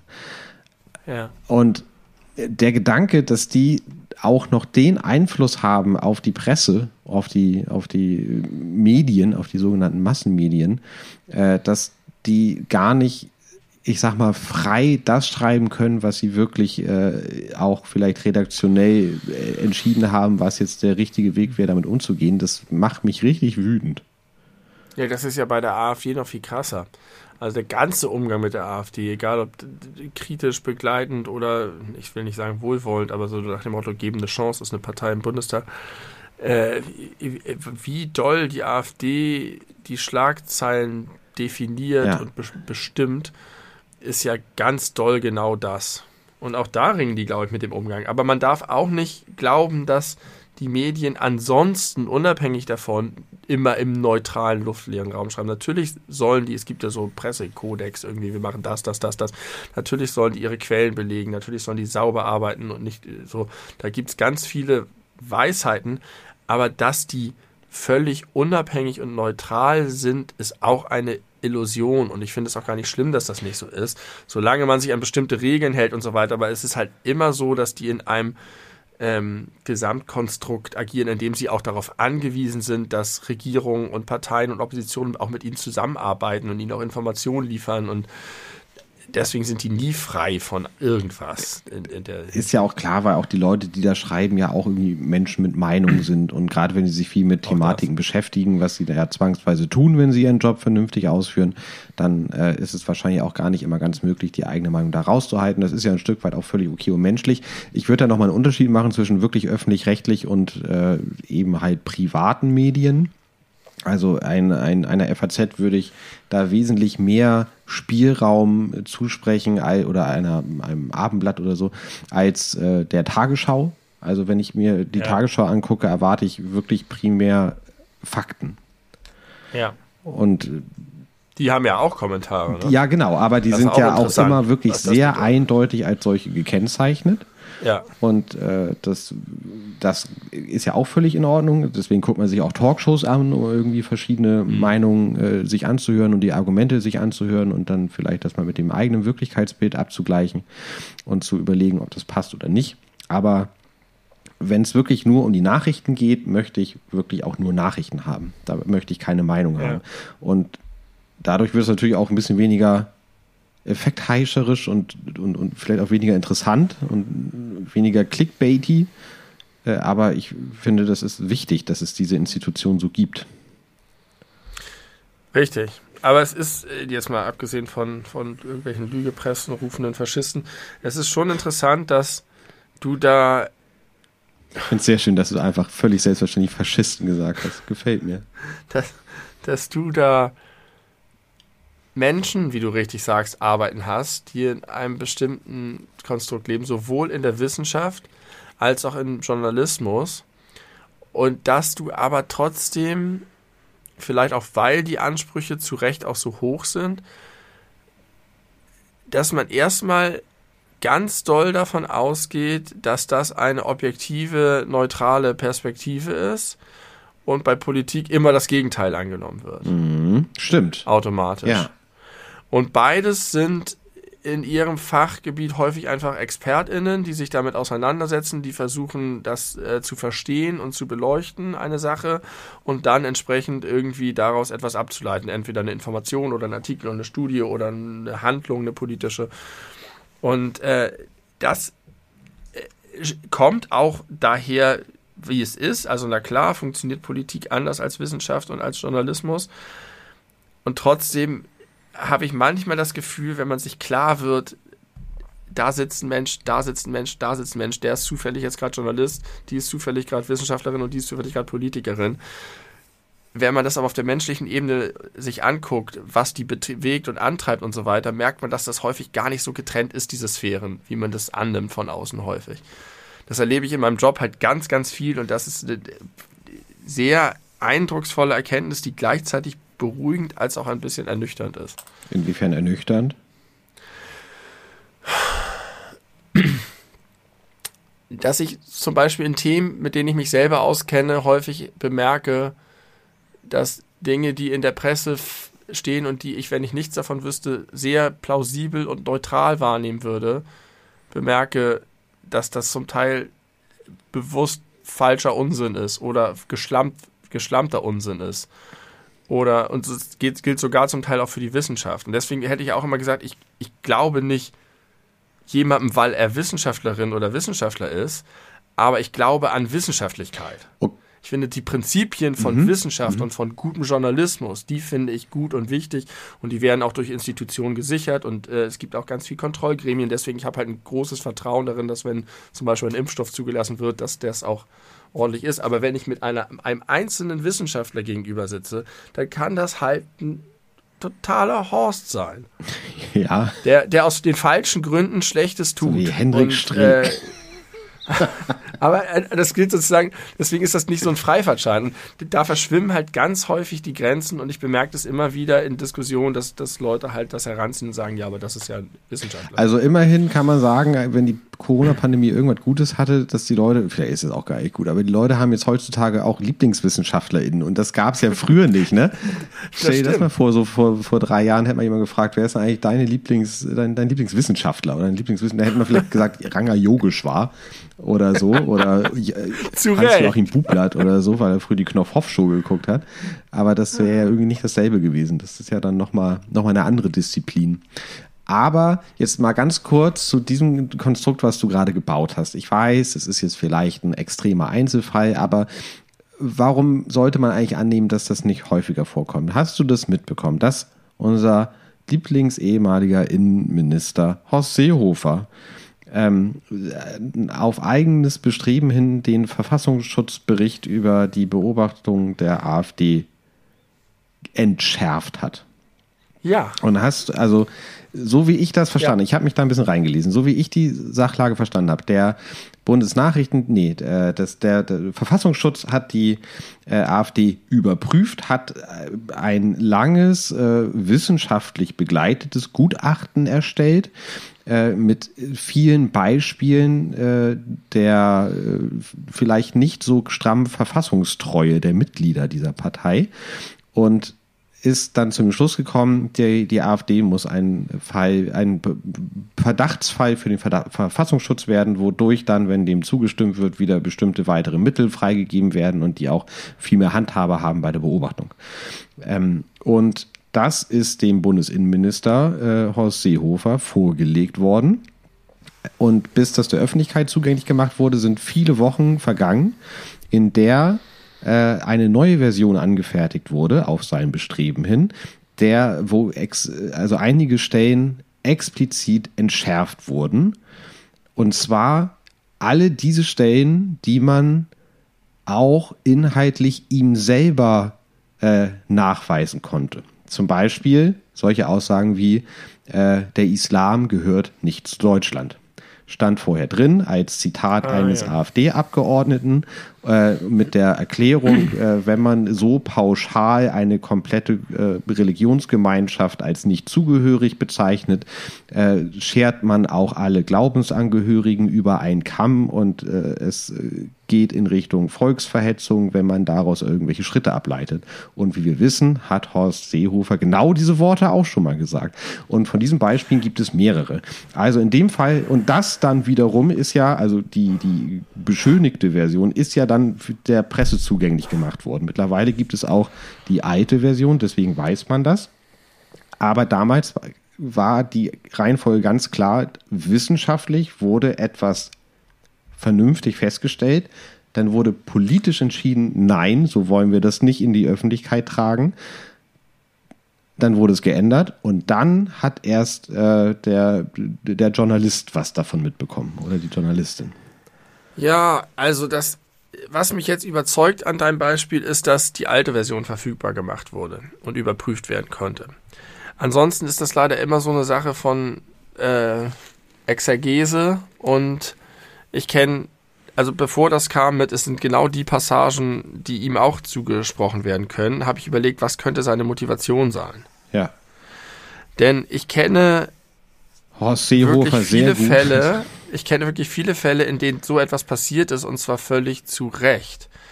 In denen politisch Einfluss genommen wurde auf von ExpertInnen erstellte Gutachten, die entschärft wurden und zwar völlig korrekterweise. Denn ich habe es mehrfach zum Beispiel erlebt, dass die Fachebene Dinge aufschreibt und da drin aber nicht zulässige Schlüsse macht oder Dinge färbt, Dinge nicht neutral formuliert, wo man auch eindeutig merkt, zum Beispiel, okay, hier wird aus einer sehr deutlichen Anti-AfD-Position gesprochen, die menschlich nachvollziehbar ist, aber die in diesem Gutachten nichts zu suchen hat, ähm, weil sie gerade nicht neutral ist und weil sie genau dieser den Fehler begeht, den eigenen Regeln nicht zu folgen. Wo verkürzt wird, wo eingefärbt wird und wo man sagen muss, wir als äh, jetzt Horst Seehofers Innenministerium, wir müssen unsere eigenen Regeln befolgen. Wir müssen sehr klar trennen, wir müssen rollenklar sein, wir, wir dürfen nur das darstellen, was ist und nicht irgendwie das dann entsprechend auch noch äh, werten. Die Kommentierung kann hinterher politisch passieren, aber die kann nicht in so einem Gutachten stehen. Ich habe, das meinte ich eben auch so ein bisschen damit. Ich habe das mehr als einmal erlebt, dass äh, WissenschaftlerInnen Dinge schreiben, die ich nicht für wissenschaftlich halte und die danach hinterher hinterfragt werden müssen.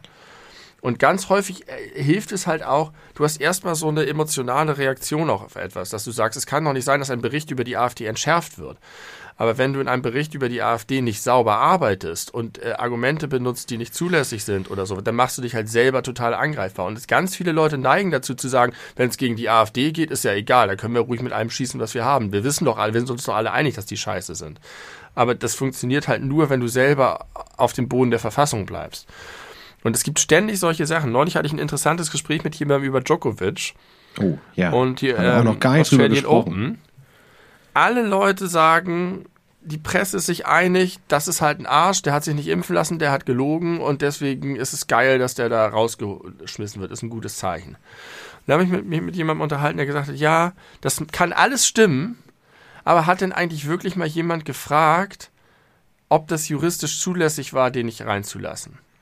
Weil in der Begründung der australischen Regierung man durchaus Dinge gelesen hat, wo von wegen, das, das könnte die äh, Impfbereitschaft der, oder die, die Moral der Bevölkerung untergraben oder so weiter. Wo man sagen muss, ja, aber wenn eure Regeln so sind, wie sie sind, nämlich dass er juristisch rein, juristisch rein dürfte, dann müsst ihr ihn auch reinlassen. Das machen wir ja ständig. Wir lassen auch in Deutschland Leute ins Land, äh, wo es vielleicht einen begründeten Verdacht gibt, wo wir aber sagen, wir haben hier bestimmte Regeln, nach denen kommt man rein oder nicht. Und solche Fragen zu stellen, dass man sagt, mal erstmal sozusagen, man kennt dreieinhalb Fakten, die Empörung ist groß und alle sagen, der muss weg, ist halt nicht besonders populär. Und deswegen muss man bei diesen ganzen Sachen äh, immer, finde ich, sehr vorsichtig sein. Und das ist mühsam und anstrengend, wenn du eine wütende Öffentlichkeit hast, wenn du drei journalistische Berichte hast und Kommentare hast, dann dich hinzustellen und zu sagen, aber wir verhalten uns vernünftig und klug und rechtmäßig, denn das ist genau das, was uns von den anderen unterscheidet. Das ist, finde ich, davor habe ich höchsten Respekt, wenn Leute das durchhalten und damit die eigentliche Basis, die, die, die Verfassung verteidigen und so weiter. If they go low, we go ist- high. Yes. Ja, genau. Fight them by not becoming them. Da sind wir schon wieder bei Michelle Obama und John Sheridan. Wer ist John Sheridan? Dün- Der Commander von Babylon Ah, ja. 5. Und was die und Michelle Obama ist eine Freundin von dem?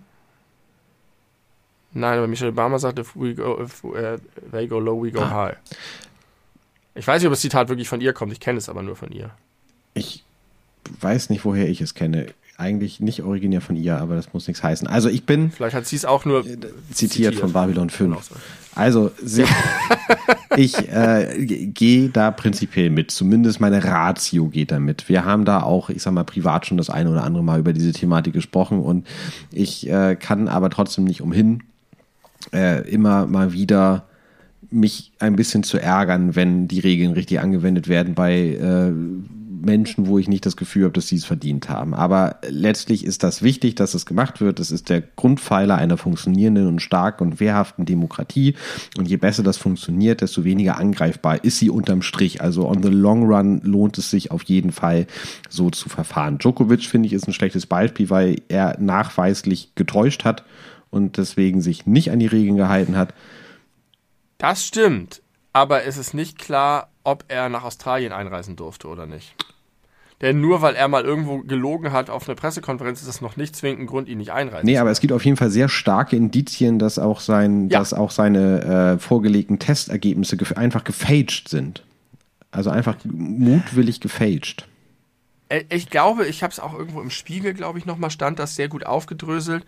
Ich glaube, es ist auch alles korrekt, was Australien gemacht hat. Ich habe mir auch das Statement des serbischen Premierministers oder Präsidenten, ich glaube Premierministers, Ministerpräsidenten, I don't know, angeguckt. Das klang eher so nach, ja wieso? Erst ähm, wollten sie ihn nicht reinlassen, dann haben sie ihn eine Woche im Hotel gelassen und dann haben sie immer noch gesagt, sie lassen ihn nicht rein. Was soll denn das? Das ist doch nur Schikane. Wo ich gesagt habe, ja, sie haben ihn halt eine Woche im Hotel gelassen, weil er halt Widerspruch eingelegt hat. Du Depp. Ja, und weil sie auch So. vielleicht mal äh, das überprüfen müssen. Sie können das ja nicht innerhalb von einem Ja. Tag sagen, so, wir haben jetzt alle Fakten auf dem Tisch, Entscheidung kommt. So. Und zwar auf Basis des Widerspruchs. Also der, der, deswegen, und das ist wohl auch in dem Fall so, aber ich finde es halt interessant, dass dies, zum Teil diese Fragen nicht mal verhandelt wurden. Ja gut, aber das hast du ja tatsächlich immer und überall und da kommt es auch wieder ganz doll auf deine Bubble an, in der du dich bewegst und ähm, da ist jetzt auch vielleicht auch Twitter nicht der beste Ort, um sich ein, ein, ein, ein vernünftiges Meinungsbild abzuholen. Und tatsächlich, zumindest die Medien, die ich konsumiere, haben das relativ ohne Schadenfreude, sage ich mal, berichtet und sehr faktenorientiert. Ja. Also das gibt es und das Ist auch geht noch. es auch, äh, also das geht und das gibt es auch so rum. Aber ich finde halt bei, also man muss sich halt fragen, also du sagst, es gibt irgendwie viele Beispiele von, es ist auch sinnvoll, das politisch zu entschärfen zum Beispiel oder äh, irgendwelche Schlussfolgerungen zu kürzen oder rauszudrücken aus solchen Erkenntnissen, wie auch immer. Aber es, ich finde, man muss halt immer sehr genau hingucken, wer macht das und wer entscheidet das. Und weil, das finde ich, sieht man in diesem Beispiel von Seehofer sehr gut, dass äh, da einfach persönliche Interessen hintergesteckt haben. Äh, ganz offensichtlich. Ja, das- und dass das aber trotzdem möglich ist, finde ich äh, erschreckend. Und Ja, da, das ist aber das Problem, ist, dass er an dieses Amt gekommen ja, ist. richtig. Weil er persönlich offensichtlich nicht geeignet ist, aber vom Amt hat er die Befugnis.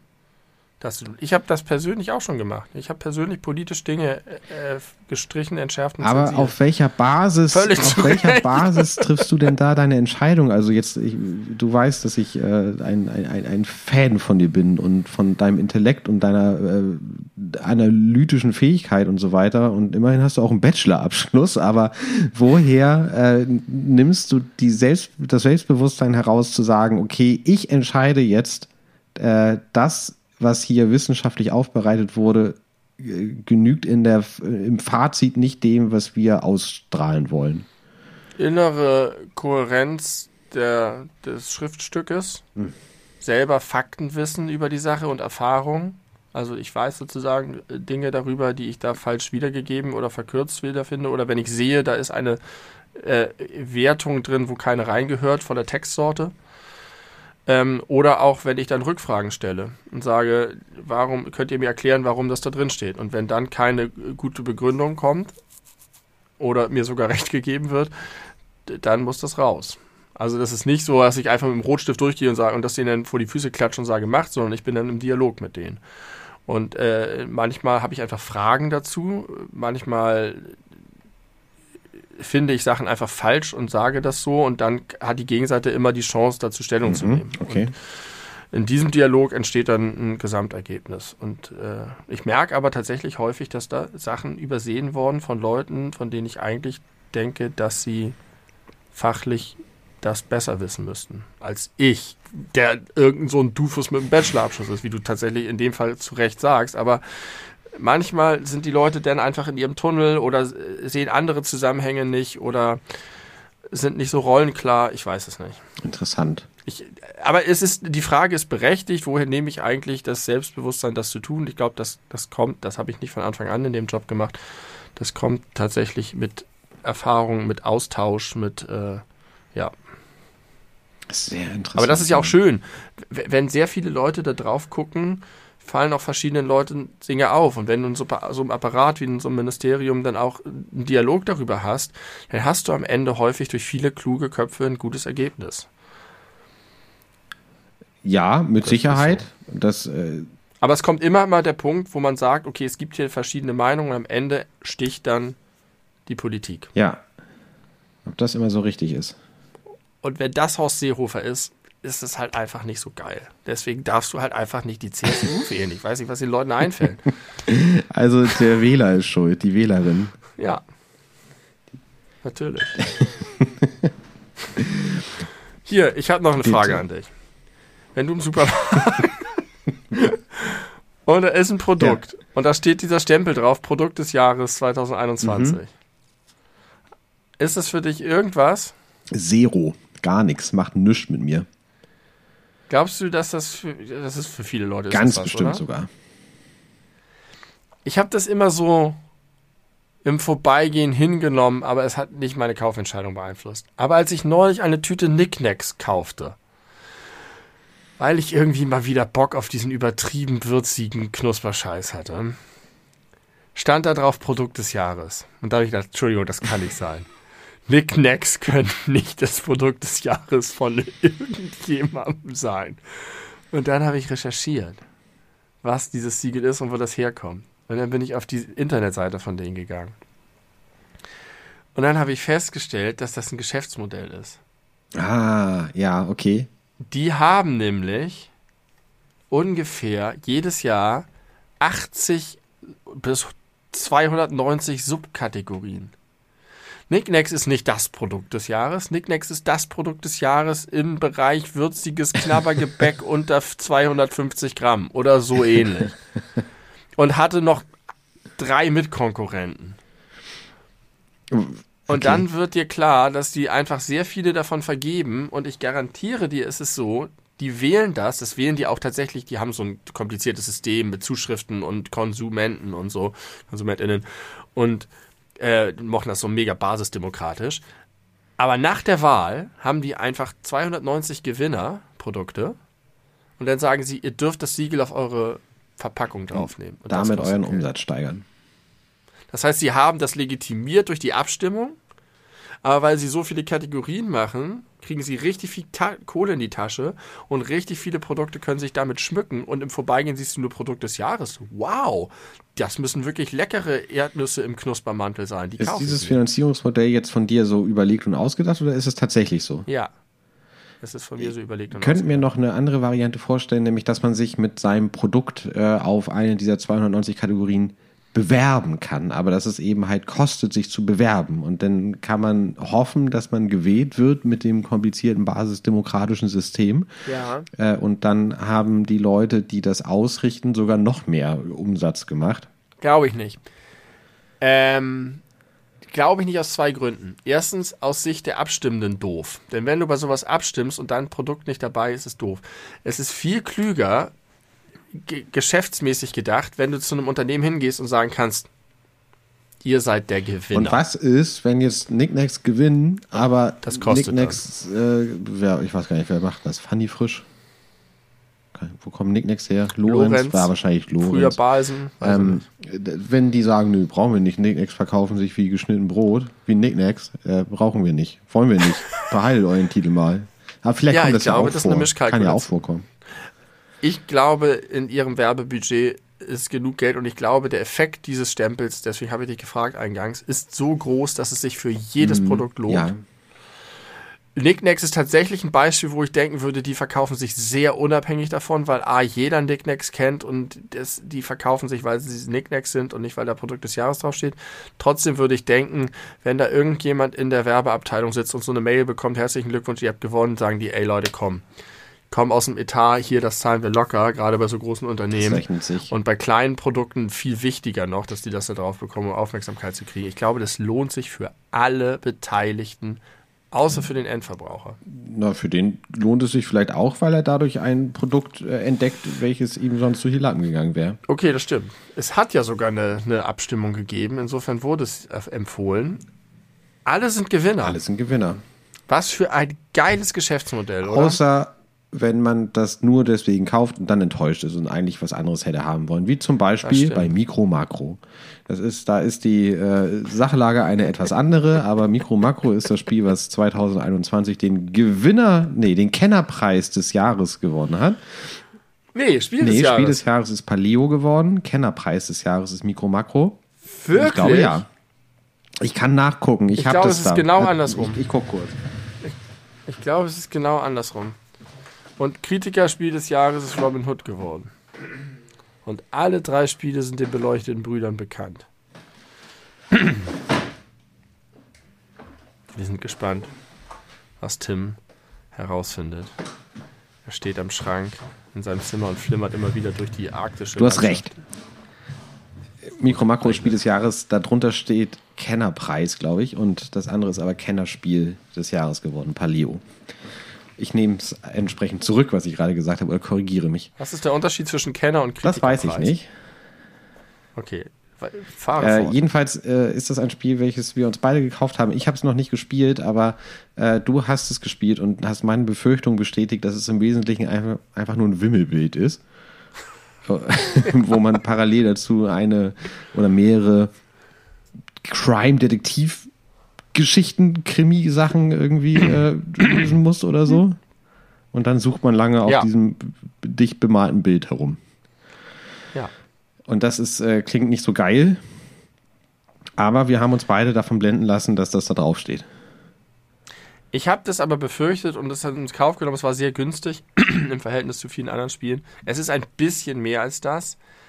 das also insofern, als dass man ein, jeweils verschiedene Fälle über einen Zeitlauf sehen kann. Also es ist nicht sozusagen alles gleichzeitig, sondern du siehst eine Figur, erst steht sie da und drei Blöcke später, später siehst du sie auch zu einem anderen Aha. Zeitpunkt. Und so kannst du verfolgen, was mit dieser Figur passiert ist. Und dazu gibt es so Karten, wo so Tipps stehen. Das heißt, was ist mit ihm, wo hat er einen Zwischenstopp eingelegt? Du kannst die Karten aber auch weglassen und einfach nur sehen, oh, da ist eine Leiche, was ist passiert? Und dann siehst du was. Und dann gibt es auch so ein paar innere Zusammenhänge. Ah, da hat er mit dem gesprochen, das bedeutet wahrscheinlich das. Aber deswegen ist es ein bisschen cooler als ein Wimmelbild. Aber faktisch ist halt das, was du tust, fast ausschließlich die ganze Zeit mhm. suchen auf so einem großen mhm. Bild.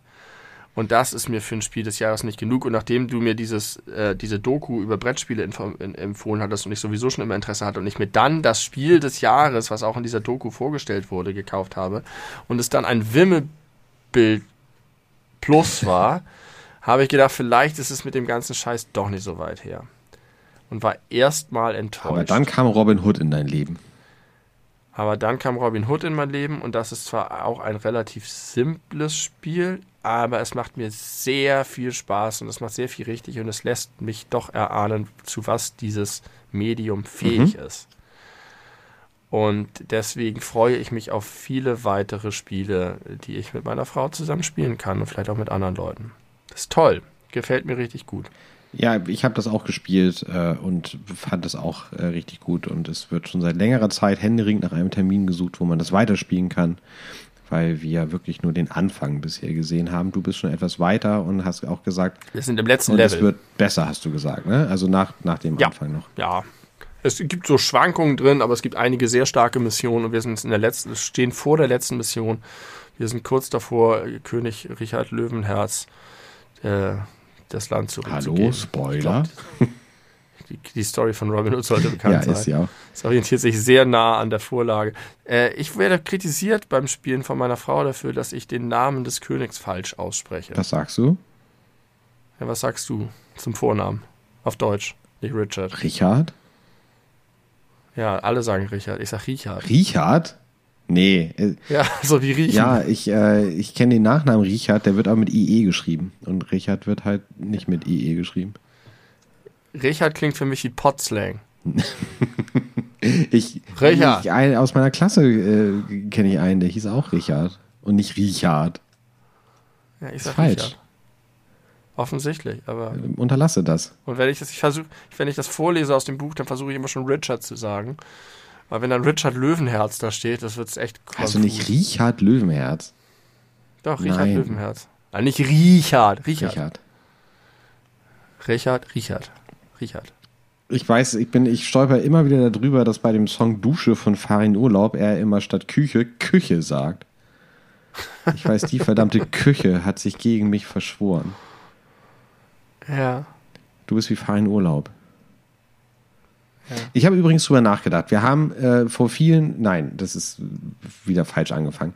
Ich habe dich schon früher öfter mal gefragt, wenn du, weil ich immer dachte, du bist der glücklichste Mensch, den ich kenne, gibt es irgendeinen Menschen, mit dem du gerne mal dein Leben tauschen würdest, weil du irgendwie das Gefühl hattest, dass da noch was zukommen könnte, was du in deinem Leben so nicht hättest. Und dann hast du nach einigem Überlegen äh, geantwortet mit Farin Urlaub, weil du glaubst, dass Farin Urlaub ein sehr, sehr glückliches Leben führt. Das glaube ich auch also dem wird auch Corona ein bisschen seinen Lebensstandard zerhauen haben, aber normalerweise so die Jahre davor äh, keine finanziellen Probleme, kann sehr viel Geld mit etwas verdienen, was ihm sehr viel Spaß macht, was er auch gut kann, äh, was generell etwas ist, was objektiv sehr viel Freude macht, Musik zu schreiben, die gemocht und geliebt wird und dann vor vielen Leuten aufzutreten und äh, den Rest der Zeit, äh, den er dann auch keine Alben aufnimmt, einfach durch die ganze Weltgeschichte zu reisen, weil er einfach so neugierig ist und ganz viel sehen möchte. Das ist ja so basically Farin Urlaub. Und lesen, lesen, lesen, lesen, auch noch ein Faktor. Und ich habe das, ich bin da immer total mitgegangen und würde es auch immer noch sagen, dass äh, Farin Urlaub sicherlich einer der glücklichsten Menschen ist, die mir so begegnet sind, kann man ja sogar sagen. Äh, wir sind ja eine Bekannte. also ich habe zumindest ein paar Autogramme von ihm. Aber mir ist jetzt mal eingefallen, äh, noch eine weitere Person, wo ich mir vorstellen kann, dass die auch ein richtig, richtig, richtig gutes Leben führt oder führen. Äh, und zwar ist es vor allem Klaas Häufer Umlauf. Ich glaube, der führt ein mega geiles Leben. Der hat auch sicherlich keine Geldsorgen. Das, was der beruflich macht, ist, auch wenn das eigentlich so gesehen kein Beruf ist, klar, du kannst sagen, er ist Moderator und Podcaster und äh, Musiker ja letztlich sogar auch, Schauspieler, aber vor allem eigentlich kann man dem, der hat ja keine Berufsbezeichnung so. Also vor allem nicht das, was so sein Hauptjob mhm. ist, außer er moderiert ja, aber er denkt sich da ja auch ganz viel aus und ist irgendwie auch Chef da mit äh, Joko zusammen von der Florida TV äh, unter anderem. Und äh, also das, was, was Joko und Klaas so beruflich machen, wenn du und ich das beruflich machen könnten, dann wäre mein Leben sehr, sehr, sehr, sehr viel glücklicher. Äh, und ich führe ein unterm Strich sehr gutes Leben, aber das wäre ja nun absolut perfekt. Dazu hat er irgendwie eine gute, äh, also ein gutes Umfeld, der äh, ist, wirkt so grundzufrieden, hat einen super äh, nachvollziehbaren für mich Wertekompass, vertritt den, verschafft sich Gehör, hat es geschafft, mit Jan Böhmermann äh, zusammen in kürzester Zeit eine Million Euro für die zivile Seenotrettung zu sammeln und so. Also bewegt auch richtig was, nutzt es zu was Sinnvollem. Ähm, und deswegen würde ich jetzt äh, Verein Urlaub, Klaas Häufer Umlauf entgegenstellen. Was sagst du dazu? Ich sag dazu vor allen Dingen zum ersten Mal, auch wenn das ein kleiner Downer ist, dass äh, du bei beiden gesagt hast, die müssen sich keine finanziellen Sorgen machen, das müssen wir beide auch. Nicht. Ja, das stimmt, aber wir müssen halt, aber, also ich jedenfalls, du aber auch, wir müssen halt weiter mit den Dingen äh, arbeiten, die uns halt nicht immer so viel Spaß machen.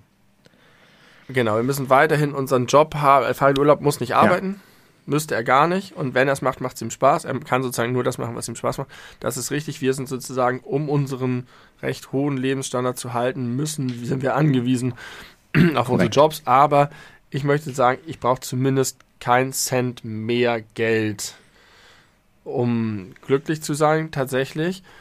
Ähm, aber die anderen beiden Punkte, die du gesagt hast, finde ich sehr richtig.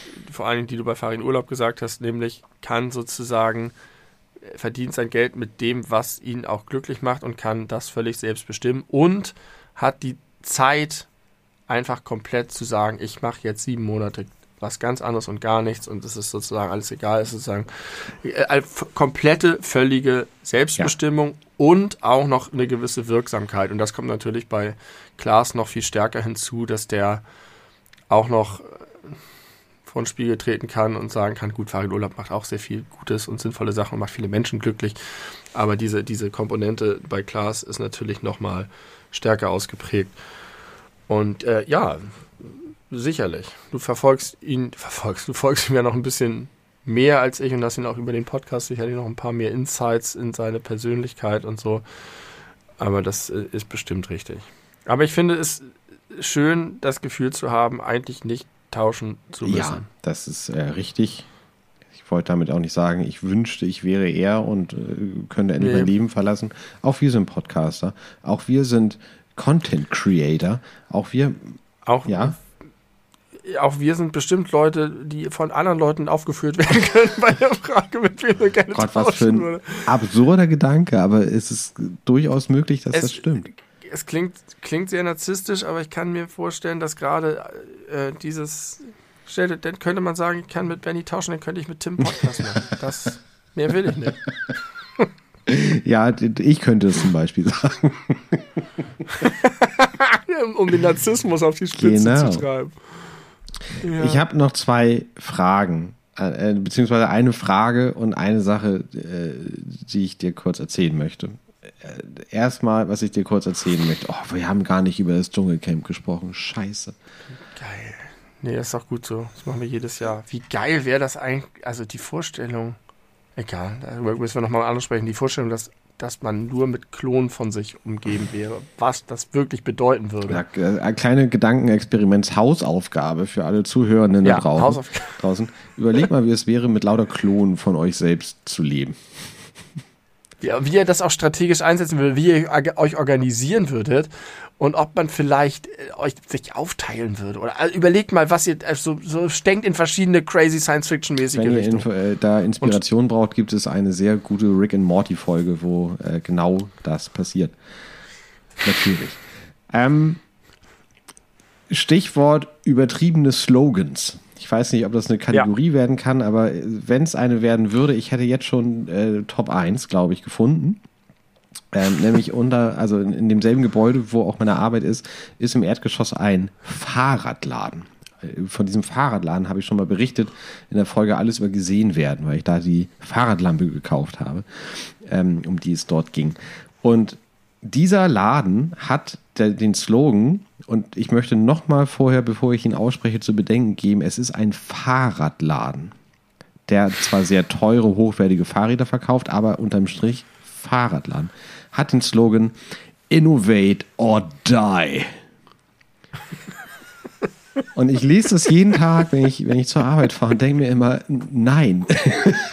also, also einfach nein.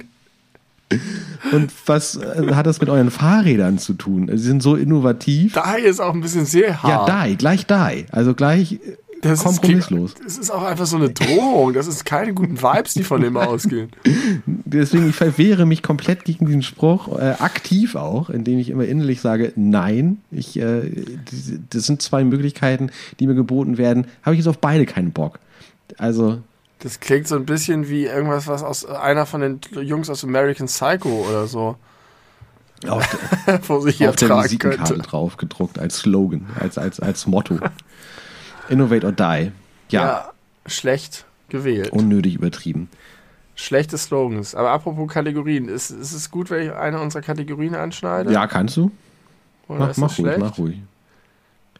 Tim, bitte rauch, nicht du. Schaffst das. Schaffst das! Übrigens tatsächlich das. Ich dachte ja ganz lange, du hättest beim ersten Mal S gesagt, hast du aber gar nicht. Ich habe mich auch auf S verbessert. Äh, ich habe gerade die Stelle gehört, bei der ich gesagt habe, dass ich glaube, dass ich S gesagt habe. Ich habe das. Also, Nichtraucher seit 45 Tagen, nicht gerauchte Zigaretten 641.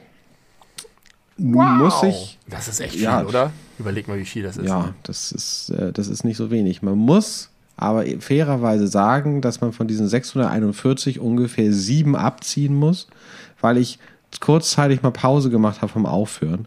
Aber die ist, äh, die ist äh, Der Ausstieg, der aus, Ausstieg dem aus dem Ausstieg. Ausstieg, aber die, die ist jetzt auch äh, quasi wieder vorbei. Wie viele Züge ziehst du ungefähr an einer Zigarette? Sehr interessante Frage. Ich bin es ja äh, absolut gewohnt gewesen, über viele, viele, viele, viele Jahre selbst gedrehte Zigaretten zu rauchen. Äh, und äh, wo ich jetzt äh, die paar Male gesündigt habe, habe ich Filterzigaretten äh, geraucht. Und bei Filterzigaretten würde ich sagen, so gefühlt viermal. also stimmt natürlich nicht. Aber die sind immer super schnell weg. Kann ich, kann ich schwer schätzen. Vielleicht 30 bis 40. Und das jetzt mal 641.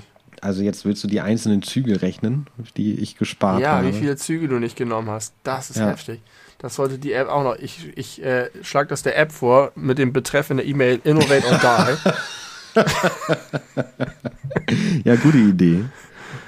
Um sie noch ein bisschen besser zu machen. Wollen wir noch jeder einen machen und dann langsam Ja, zum Schluss also ich, kommen? ich, ich Oder hätte, nee, ich, ich habe, wie gesagt, ich bin super voll mit verschiedensten Dingen, aber es muss nicht alles jetzt raus. Und also ich hätte eine Frage an dich, eine ernst gemeinte Frage, die aber auch ins Alberne abdriften könnte. Noch zwei Sachen. Ich habe noch zwei Sachen, kündige ich schon mal an. Aber sag mal die ernst gemeinte Frage und ich drifte dann ins Nee, oder du machst erstmal deine eine Sache, dann kommt die äh, Frage und dann machst du die letzte Sache. Erstens ganz kurz nur, ich habe neulich in Verkehrsmeldungen gesehen, irgendwie, dass immer von Falschfahrern gesprochen Mhm. wurde. Und ich war mir nicht sicher, ob es entweder der Fachbegriff, der polizeiliche für Geisterfahrer ist, oder ob es irgendeine Art von merkwürdiger Political Correctness gibt, die verbietet, dass man von Geisterfahrern Damit es nicht spricht. geististisch ist. ja, genau, nicht gegen die Welt des Spirituellen oder so ähnlich. Vielleicht haben sich da so engelsempfangene Kartenlegedamen, Entschuldigung, das war ein bisschen sexistisch, aber es sind eigentlich immer Damen, äh, beschwert. Ich weiß nicht. Oder ist das einfach nur ein Also ich- Fachterminus? Falsch, das Falschfahrer. würde ich vermuten. Ich wusste mir nicht, was gemeint ist mit Ich Falschfahrern. habe das Gefühl, über den Falschfahrer haben wir schon mal gesprochen. Aber über die Herkunft des Wortes glaube ich nicht. Also ich kann mich jedenfalls äh, erinnern, dass wir schon mal das Thema hatten. Ich glaube, es ist der Fachterminus. Allerdings, der Fachterminus innerhalb der Polizei für äh, Schwarzafrikaner ist ja auch Nafris oder für Nordafrikaner ist ja auch Nafris. äh, was jetzt nun auch nicht so in der Berichterstattung genutzt wird. Nee, Aus nachvollziehbaren Gründen. aus nachvollziehbar, nach, nachrollen. Ja. Ja, ja kriege ich keinen guten Wortgag mit hin.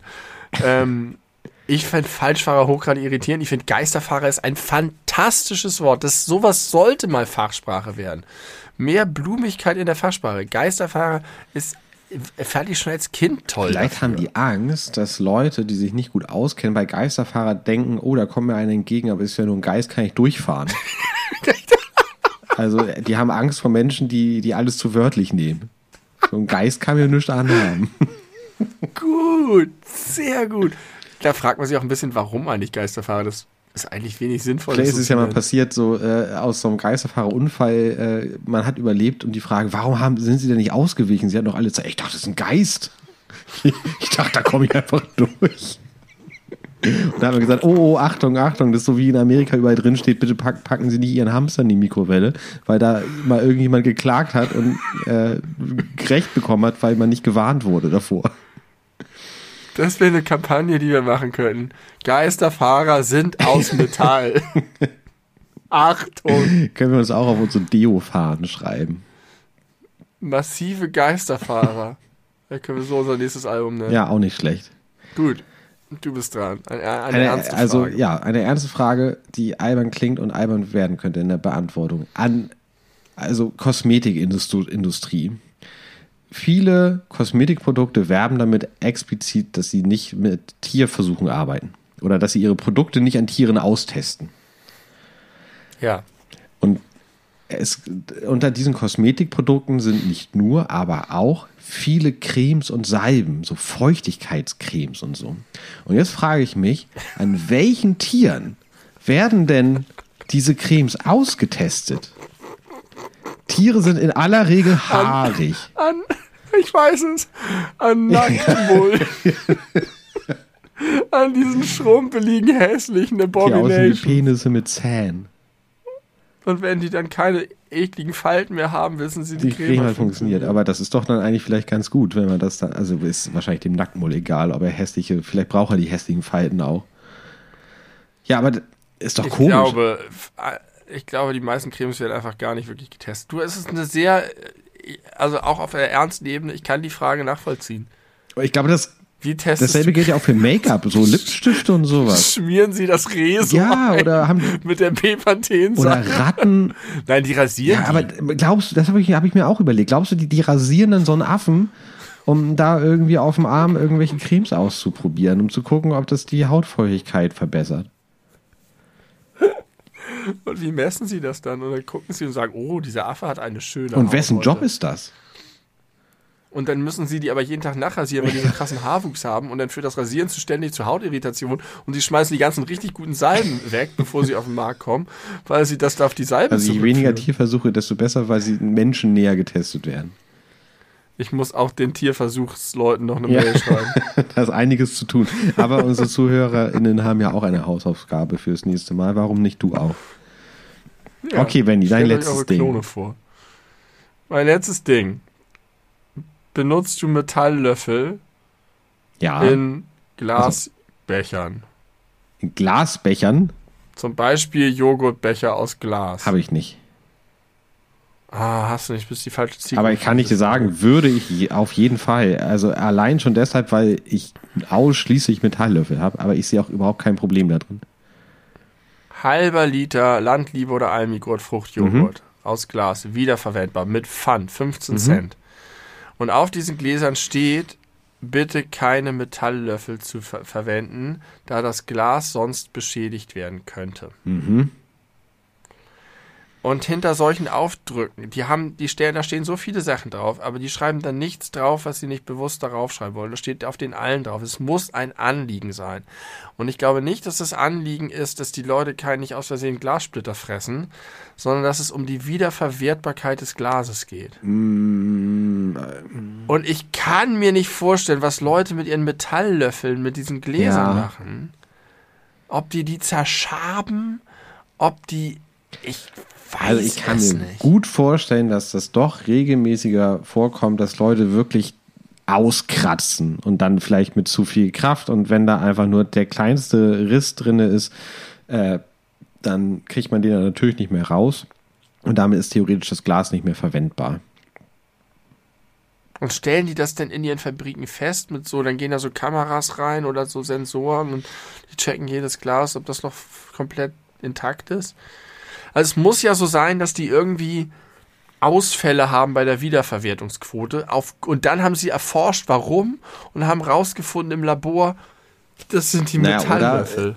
Was machen die Leute mit den Gläsern? Es Wahrscheinlicher finde ich, dass sich Leute vielleicht aktiv beschwert haben, weil sie einen frischen Joghurt gegessen haben und am Ende dann gesehen haben, unten ist der ganze Boden irgendwie zerkratzt und dann Sorge hatten, dass sie da Glas mit essen. Aber dann frage ich, was ist die Ja, Alternative? Plastiklöffel. Diese Hartplastiklöffel. Meine Eltern haben sowas. Aber wenn du so ein, ein äh, 500 Gramm Glas hast und andere Joghurts werden, also äh, nicht kleinere Joghurts werden nicht in Gläsern verkauft in der Regel. Es gibt noch diese kleinen fancy Nachttische, so okay. Aber da steht das ja drauf auf den 500. Wenn du da mit so einem kleinen Plastiklöffel reingehst, dann subst dir, das ist ja auch immer so scheiße, wenn der Stiel an einer Höhe voll subst, wo du eigentlich mit der Hand ran willst. Ja, aber das.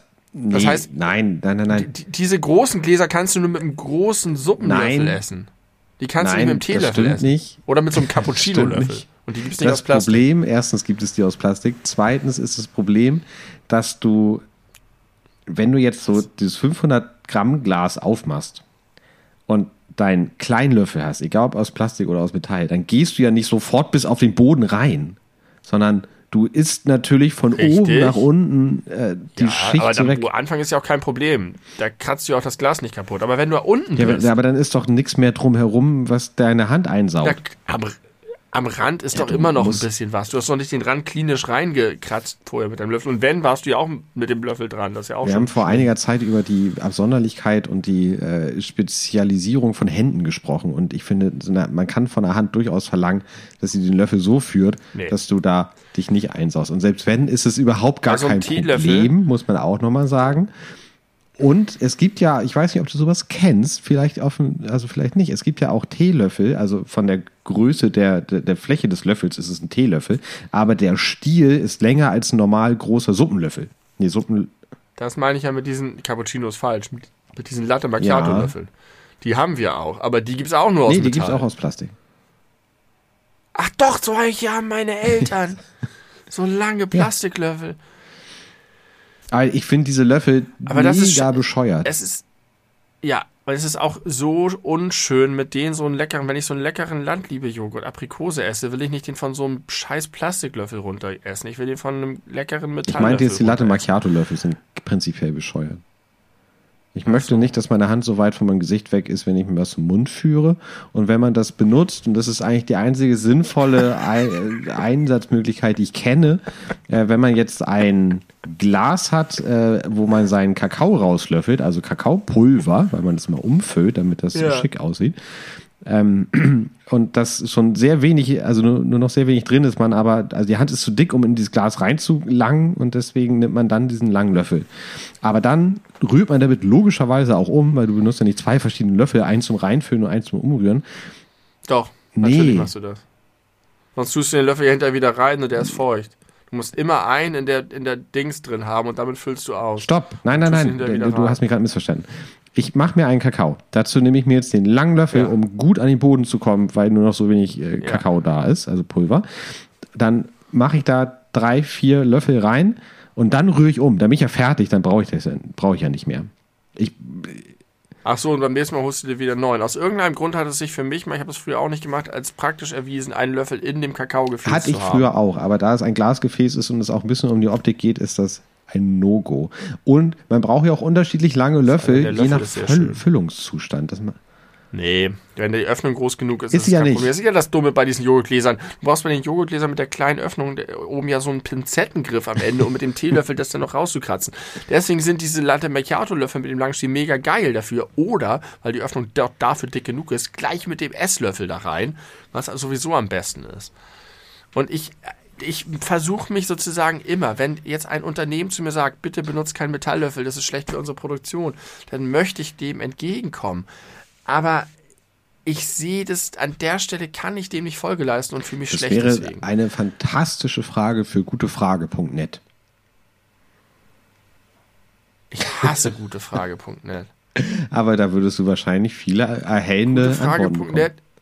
Ja, das ist das Forum, in dem ein Mensch eine Frage stellt, die man auch hat, und dann 17 Leute erstmal antworten, weiß ich nicht. Und die anderen 17 sagen, das ist eine richtig dumme Frage. Und dann kommt irgendwo eine Antwort. Das ist dann meistens zum Glück die Top-Antwort, die hochgevotet wird. Aber wenn du dich da durchliest durch die Kommentare, dann fragst du dich immer, was gut und anderes zu tun, als dann den ganzen Tag reinzuschreiben, weiß ich nicht, weiß ich nicht. Die gucken sich jede Frage an und wissen bei 2% der Fragen die Antwort. Und bei allen anderen schreiben sie, weiß ich nicht. Also, ich weiß for a fact, äh, ich habe nämlich mal ein YouTube-Video dazu gesehen, warum es so häufig vorkommt bei Amazon. Bei äh, gibt es ja über den Bewertungen immer die Fragen zum Produkt. Und dann gibt es da solche Fragen wie, keine Ahnung, gibt es das auch in Rot oder was sind die Maße oder funktioniert das auch mit dem und dem Betriebssystem, whatever. Ganz verschiedene Fragen, je nach Produkt. Und da ist ja ganz häufig so eine Antwort, sowas weiß ich nicht oder äh, ich hab's in einer anderen Ausführung oder bei mir ist es blau, aber es gibt noch andere Farben, welche, keine Ahnung. Also überhaupt Sachen, die gar nicht weiterhelfen, wo man sich immer fragt, warum machen die Leute sich die Mühe, das da hinzuschreiben.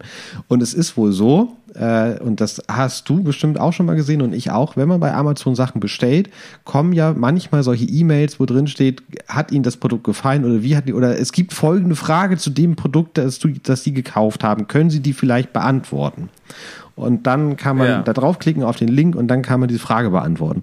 Und es ist so nachweislich, dass ganz viele Menschen, die diese Mails bekommen, denken, sie müssten jetzt darauf antworten äh, und dann sich damit auseinandersetzen und merken, kann ich gar nichts zu sagen und deswegen ehrlicherweise antworten, ja, weiß ich nicht. Äh, und diese Mails waren über ganz, ganz, ganz lange ja, Zeit so formuliert, dass es auch, äh, so, ich sag mal, für nicht so internetaffine Menschen ersichtlich war, dass das eine freiwillige Sache ist, äh, auf die man nur äh, antworten soll, wenn man Okay. auch sich damit auskennt. Und vielleicht ist es bei gute Frage ähnlich, wenn du da angemeldet bist, dass du irgendwie immer mal wieder eine Mail kriegst, so hier, das ist die aktuelle Frage, äh, was ist ihre Meinung? Und wenn sie sich nicht auskennen, schreiben sie, ja, weiß ich jetzt nicht.